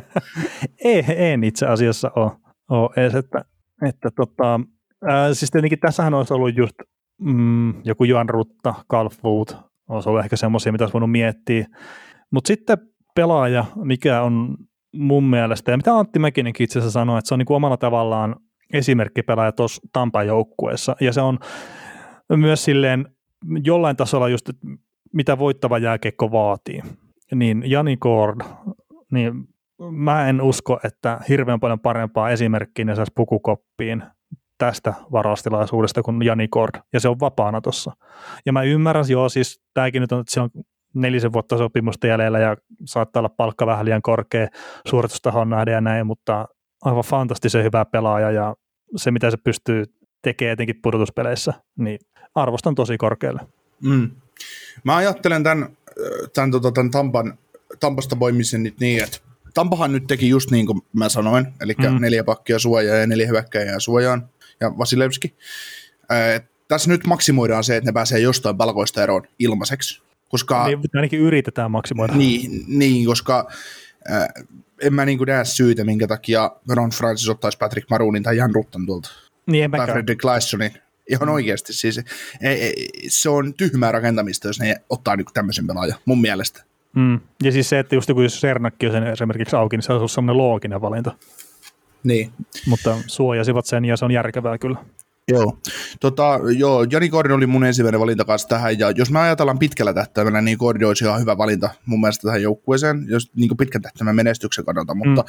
koska oletetaan nyt, että tämä joukkue ei ole sit ihan, ihan yhtä yllättävä menestyskapula, mitä Vegas oli silloin, kun se tuli sarjaan, niin, niin tota, on Rei Palat sen takia, koska Palat 5,3 miljoonaa diili, ensi kesänä UFA, niin toi on kaveri, jolla saa aika kovan vastinen Red Deadlinella. Puolittaa palkan, niin se on aika paljon. Juu, juu. Siis äh, toi on takuvarma first plus prospekti plus joku mm. ihan jo. takuvarma. Joo, ja siis palatti siis, no miksi nyt mun itsekin ottaa sitä, mutta toi Jani Korde oli osittain myös senkin takia, että se, mikä mulle jää vielä mieleen siitä parin kuukauden takaisesta laajennusvaraustilaisuudesta, mikä me tehtiin, niin mulle oli oikein senttereitä. Ja no, niin, täällä tää, niin. ja tässä nyt ainakin lukee tuo sentteri, kun se mun mielestä on pelannutkin sentteri. Niin. niin. no Tyler Johnson on RV, mutta sekin on pelannut sentterinä. mutta tota, joo, molemmat on mun mielestä ihan siis sille järkeviä valintoja, ja etenkin tuo, että Palatilla loppuu sopimus, niin no, muistaakseni myös spekuloitikin sitä jossain kohtaa, että se voisi olla se valinta, mikä menee sitten tuonne Seattle, että Tyler Johnsonin mä itse silleen usko, että siinäkin on taas sitten enemmän vuosia, ja sitten jos sä mietit Tyler Johnson ja Jani Kurdin välillä, niin mun mielestä se pitäisi aina olla Jani Kurd sitten, se valinta noista kahdesta. Juu, totta, totta kai, ja siis niin kuin, jos sä haluat niin kuin pidemmällä tähtäimellä, haluat niin kuin heti olla rakentamassa mestaria, niin totta kai sä otat Jani Gordon, mutta jos sä haluat pitkällä tähtäimellä rakentaa tästä pikkuhiljaa semmoista kesto menestyä, niin sä otat palaatin, koska sä saat sen kaupattua heti mäkeen. Mm, niin kyllä, kyllä. Ja sit se, kun sä kauppaat sen mäkeen, sä kauppaat se vaikka, ei kun Tampaa sitä ei varmaan saa kaupata takaisin Trittitlinella. Joo, se voi olla. Niin, mutta tota, öö, sä kauppaat sen johkiin, niin se voi saanata sitten Tampaan minimisopperilla takaisin vuoden päästä. Mm. Joo, no miten Toronto Maple Leafs on sitten seuraavana? Että näähän hankkii, me ei taidettu tuosta Jared McCannista itse asiassa puhua yhtään mitään, mutta senhän ne hankki tuota Pittsburgh Penguinsista. Joo, mainitsin sen verran, että hankkivat McCannin ja jättivät suojaamatta. Joo, joo, mutta niin. no se nyt on, että siellä on Kerfuttikin on suojaamatta, niin ne menettää jumman, jomman kumman, kumman jomman noista, niin no se nyt on, on mitä on, mutta tota, mm, mä luulen, että Detroit toivoo, Detroit, Toronto toivoo sitä, että se on Kerfutti, mikä lähtee. Joo, Toronto teki myös vähemmän yllättäen, niin kuin itse tuli sitä jossain vaiheessa sanottuakin, että 4 plus 4 on tälle mun mielestä loogisin ratkaisu, että lyödä pakistosta top 4 kiinni ja top 4 hyökkäjät kiinni, niin, niin tota, mm. sillä suojauksella... Niin. Joo, joo, sä sanoit siinä edellisen kerran, kun tehtiin tätä se, että 4 plus 4 ja Mulla oli silloin muistaakseni 7 plus 3, mutta ostin kyllä sitten sen sun 4 plus 4 ajatuksen kerta. Niin kuin, niin kuin et sä muistanut silloin, että niin kuin se voi näinkin tehdä. niin joo, hitto. niin, Nashville veti sen vaan vähän överiksi vielä.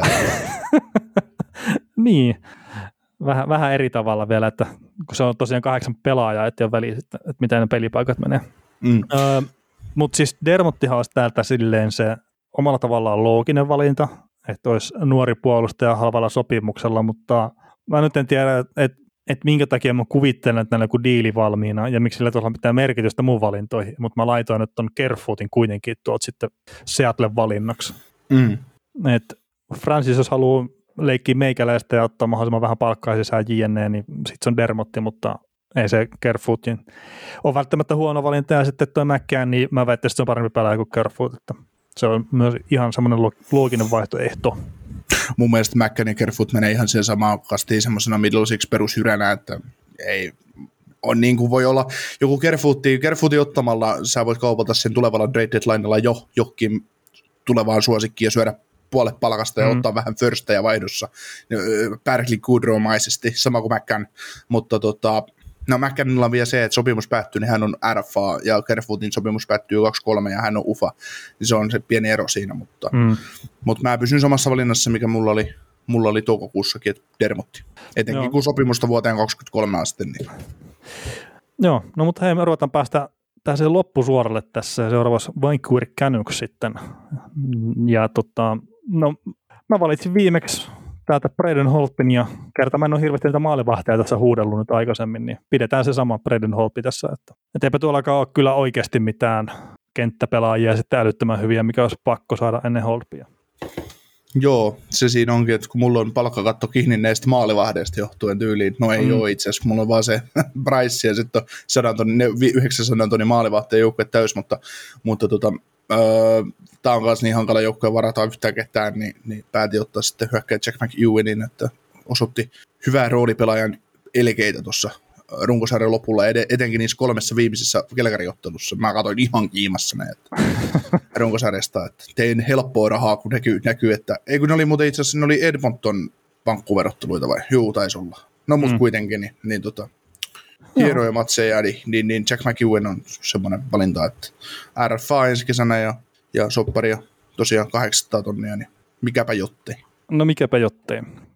No tota, Washington Capitals, täälläkin jätettiin tämmöinen aika hyvä venäläinen laitehyökkäjä sitten suojaamatta, niin kai sä nyt sen otit sitten siitä se olisi ihan, mielenki- se olisi ihan oikeasti mielenkiintoista, jos ne ottaisi Aleksandr Ovechkin ihan vaan, ihan vaan kiusalla neuvotteluoikeuksia, että tuu nyt meille vähäksi aikaa pelailee, että, tai niin kuin neuvottelemaan meidän kanssa. Ovechkin ei vastaa puhelimen kahteen viikkoon. Mutta voiko nostaa paidan kattoa siinä kohtaa? no voi varmaan joo, että tämmöinen hyökkäjä legenda pelannut meidän joukkueessa. No joo, mutta tota, mm, mulla oli itselläni, tämäkin on just taas semmoinen joukkue, että ei välttämättä ihan älyttömästi ole sitä laatua sitten tarjolla. Ja nyt ei ole mikään loukkaus Ovechkinen kohta, mutta mä vaan oikeasti uskon, että sitä kannattaa poimia, kun siellä ilmeisesti joku pöytälaatikkosopimus on valmiina, että kunhan saadaan nämä laajennusvaraustilaiset vaan ohi, niin pistetään sitten nimeä paperiin. Mutta tota, Brendan Dillon puolustaja. Ja tämä nyt on taas ehkä mun kriteerillä outo valinta kerta sopimusta aika paljon jäljellä ja melkein 4 miljoonaa cap hittikin, niin, niin silleen ehkä vähän erikoinen, mutta mä itse tykkään kyseisestä puolesta kyllä silleen tosi paljon. Ja jos ne menettää sen, niin en mä tiedä millä hitolla sen korvaa. Mm. Tota, mulla on käynyt nyt semmoinen, että mä oon suojannut väärät pakit, mutta tota, onko Nick Jensen suojattu? Ei ole suojattu. Carsoni, Orlovi, Van Riemsdijk on suojattu. Joo, niin, niin, niin, niin, niin, niin, se oli Van Riemsdijk se kolmas. Joo, mm. Nick Jensenin mä oon ottanut tästä joukkueesta, koska öö, pari vuotta sopparijäljellä mun mielestä ihan ok kolmas, kakkos, kolmas, kolmosparin pakki, pakki siis ja, ja tota, edullinen soppari, niin, niin tota, se oli mulle ilmiselvä valinta. All right. No sittenhän meillä on se yksi joukkue vielä jäljellä. Winnipeg Jets. Joo, täälläkin pieniä yllätyksiä, että just joku tota, Dylan de Melo esimerkiksi jäi niin kuin auki, auki, mutta ei vaikuttanut minun päätöksiini sitten toukokuun, että pysy, pysytteli silloinkin näissä maalivahdeissa ja nappasin Mihaili Perdinin toukokuussa ja pidän sen edelleen, että mun mielestä ihan, ihan tulevaisuuden maalivahteja, niin otetaan pois. Joo, mulla ei ole mitään hajua, mitä mä oon silloin aikaisemmin valinnut, mutta mä oon Perdinin vaihtanut tähän itselleni myös, ihan vaan sen takia, että toi Kaapo ei ollut aikaisemmin mulla varattuna. Mutta mun mielestä Perdin on ihan solidi maalivahtiprospekti kyllä valita tuolta, että, että mennään sillä. Mutta tota, mitä, mitä sä luulet, kun me ollaan nyt nämä 30 joukkuetta tästä varattu, että Las ei kuulu tähän tietenkään, niin saadaanko me edes 10 he oikein näissä kumpikoa? Tota, kyllä toinen saa. Ihan, tai siis kyllä mä luulen, meillä on aika paljon samoja pelaajia ja, ja tota, kyllä mä sanoin, että kyllä me aika huonoja ollaan, että jos me ei kymppiä saataisiin. Joo, eikö siis mä vaan muistan siis, mä taisin mainita silloin aikaisemminkin, että mä oon sitä Vegasista tehnyt sen, tämän vastaavan, ja mä itse asiassa taas jopa löytää ne muistiinpanotkin, mitä mä olin tehnyt sitä silloin aikanaan, niin ei mulla ihan hirveän montaa he mennyt siinä oikein sitten loppupeleissä. Joo. Ja se, että mä oon aika varma, että nämä tulee yllättää meidät monta kertaa, että hetki, että minkä takia otti ton pelaajan, tai siellä on se joku sivudiili, mistä ei ole mitään, tai ainakaan mun silmiin ei näkynyt mitään isoja huuja siitä, mitä sivudiilejä on tehty. Niin sillä mä vaan, että saadaanko meistä kymmentä pelaajaa oikein, niin mä oon vähän skeptinen jopa sen suhteen. Mm. Tai sitten jos me saataisiin jostain syystä hittoa vaikka 20, niin mä pitäisin sitä liian suurena onnistumiseen. Kerta tässä mietitään todella paljon monimutkaisemmin varmasti näitä asioita kuin mitä me on mietitty. Niin, niin. Ja meillä vaihtuu mielipidekin se joka joukkueen kohdalla, että niin, niin, muuten tonkin olisi voinut ottaa tuosta. Mutta siis se on just, että kun just joku tämmöinen Winnipeg, niin mä katson tämmöistä pakkia nimeltä Nelson Nogier, niin, niin tota, joku Ron Francis voi nähdä ryhmässä siinä jotain, että joo, tossa on hyvä pakki, että otetaan mm. se nyt tänne. Että semmosia voi tulla. Ja sitten just ne kaupat, että mitä ne sopii, niin eihän me tiedetä niistä hevon paskaa. Ei, ei. Ja sitten jos mäkin tosiaan katson nyt, että mulla on tämä joukkue, minkä mä oon varannut, niin auki tässä. Että jos mulla on maalivahit Pereden Holppi, Mikael Perdien, Kaapo Kähkönen ja Samuel Montebold, niin siinäkin alkaa olla pieni ongelma, että joo, Holtpili on pakko saada peliaikaa, Kähkösellä on pakko saada melkein peliaikaa NHL. No Perdin menee varmaan vielä AHL, mutta miten Montebold, että meneekö se vielä AHL sitten? No menee. ja sitten nämä kaikki maailman, niin kuin, että saako niitä siirrellä vapaasti ja tämmöisiä, niin en mä katsonut niitä yhtään. Niin, joo, siis, ja siis, no Vegasihan teki paljon sitä, että ne otti vaan pelaajia ja kauppasi ne mäkeä. No joo, ja siis varmaan, että nämä, nämä tulee tekemään sitä samaa. Ja sitten niillähän saattaa olla semmoisiakin, ne, no, no sanotaan nyt vaikka just sieltä Dallasista, että ne ottaa sen Jamie Oleksekin niin, no sillä ei varmaan mitään hirveätä vaihtoarvoa, että se on sopimusta, mutta että niillä on sitten joku jatkodiili jo tiedossa siihen, että okei, että ne saa vaikka kolmoskierroksen siitä, että ne myy Oleksiakin neuvotteluoikeudet pelkästään sitten vaikka Lula Morelolle New Gallerissa. Et eihän me tosiaan tiedetä niitä, että mitä kaikkea siellä on mietitty, että mitä mm. kaikkea ne ottaa huomioon, ja niillä on nyt monta päivää tässä aikaa sitten vielä, kun on nyt sanonut nämä listat, että okei, että mitä me tehdään, ja kikkailla kaikkea siihen ympärille, yrittää tehdä kauppaa. Mutta mun no. mielestä olisi helpompaa, että kun ei, ei olisi mitään oikeuksia niin kuin tehdä mitään sivudiilejä. Niin. Ää, niin. Joo, se siis silleen, että, että joukkueet pistää vaan, että tässä on nämä meidän listat, varatkaa ja no, ei, ei, voi tavallaan tehdä sitä, että just joku Anaheim Ducks maksoi Vegasille Seidiadorin ja koska siinä oli jotain muutakin, että ne otti Clayton Stoneri. Joo, kyllä me voidaan tämä ottaa tästä. niin, St. Louis Blues maksaa Vince Dunnin, että ne ottaa olla Vladimir Tarasenkun. Sitten niin. Francis että no Mä sanoin tuossa muutenkin, mutta kyllä tämä käy meille itse asiassa näinkin. Joo. Mutta se on ihan mielenkiintoinen nähdä, että mikä, mikä se sitten tulee olemaan tilanne tosiaan, kun nähdään se joukkue ja että mitä nyt sivudiilejä ja kaikkea muita on. Mutta mä heittäisin sen, että jos meillä on tosiaan kymmenen oikein, niin mä pitäisin sitä onnistumisena kuitenkin Joo. sitten. Kyllä. Mutta tota, täällä on tullut kysymys, milloin Hot Wings-videota? Mikä, mitä siipiä tässä tarvita syömään vai? mitä tämä meinaa? No, paha sano, paha sano. En, en ota minäkään koppia tähän. joo, ei, ei mitään, mitään hajua, mutta ehkä me ruvetaan kiittelemään tämän kyseisen liven tiimoilta ja pistetään tämä maanantai aamuksi sitten podcastina myös jakoa, että ehkä noita jotain pikkualun sekoiluta sitten napataan pois siitä, mutta pistetään maanantaina vielä podcastina jakoa sitten myös, jos joku nyt haluaa kuunnella uudestaan näitä tai on tietenkin jäänyt kesken. Niin, kyllä, ja meillä on ollut mun mielestä ennätys yleisölevessä. Kiitoksia teille. Joo, kiitoksia kaikille. Kuuntelit näköjään sitten ihan loppuun asti. Veli ja Niko kiittää. Ensi kerralla jatketaan. Kaukosella laidalla podcast. Rakastu aina uudelleen. Maistuu aina kuin italialaisessa ravintolassa. Pizzaristorante. Weekend Festival tuo kesän kovimman artistikattauksen Espooseen toinen ja kolmas elokuuta. Luvassa on ikimuistoinen kokemus valoilla, laasereilla, erikoistehosteilla sekä maailman suurimmilla DJillä kuin Nicky Romero, Rehab, Tiesto, Alan Walker, Timmy Trumpet, Showtek ja monta muuta nousee lavalle. Lippujen hinnat nousevat 6. toukokuuta. Katso koko kattaus ja hankin liput nyt osoitteesta bknd.fi.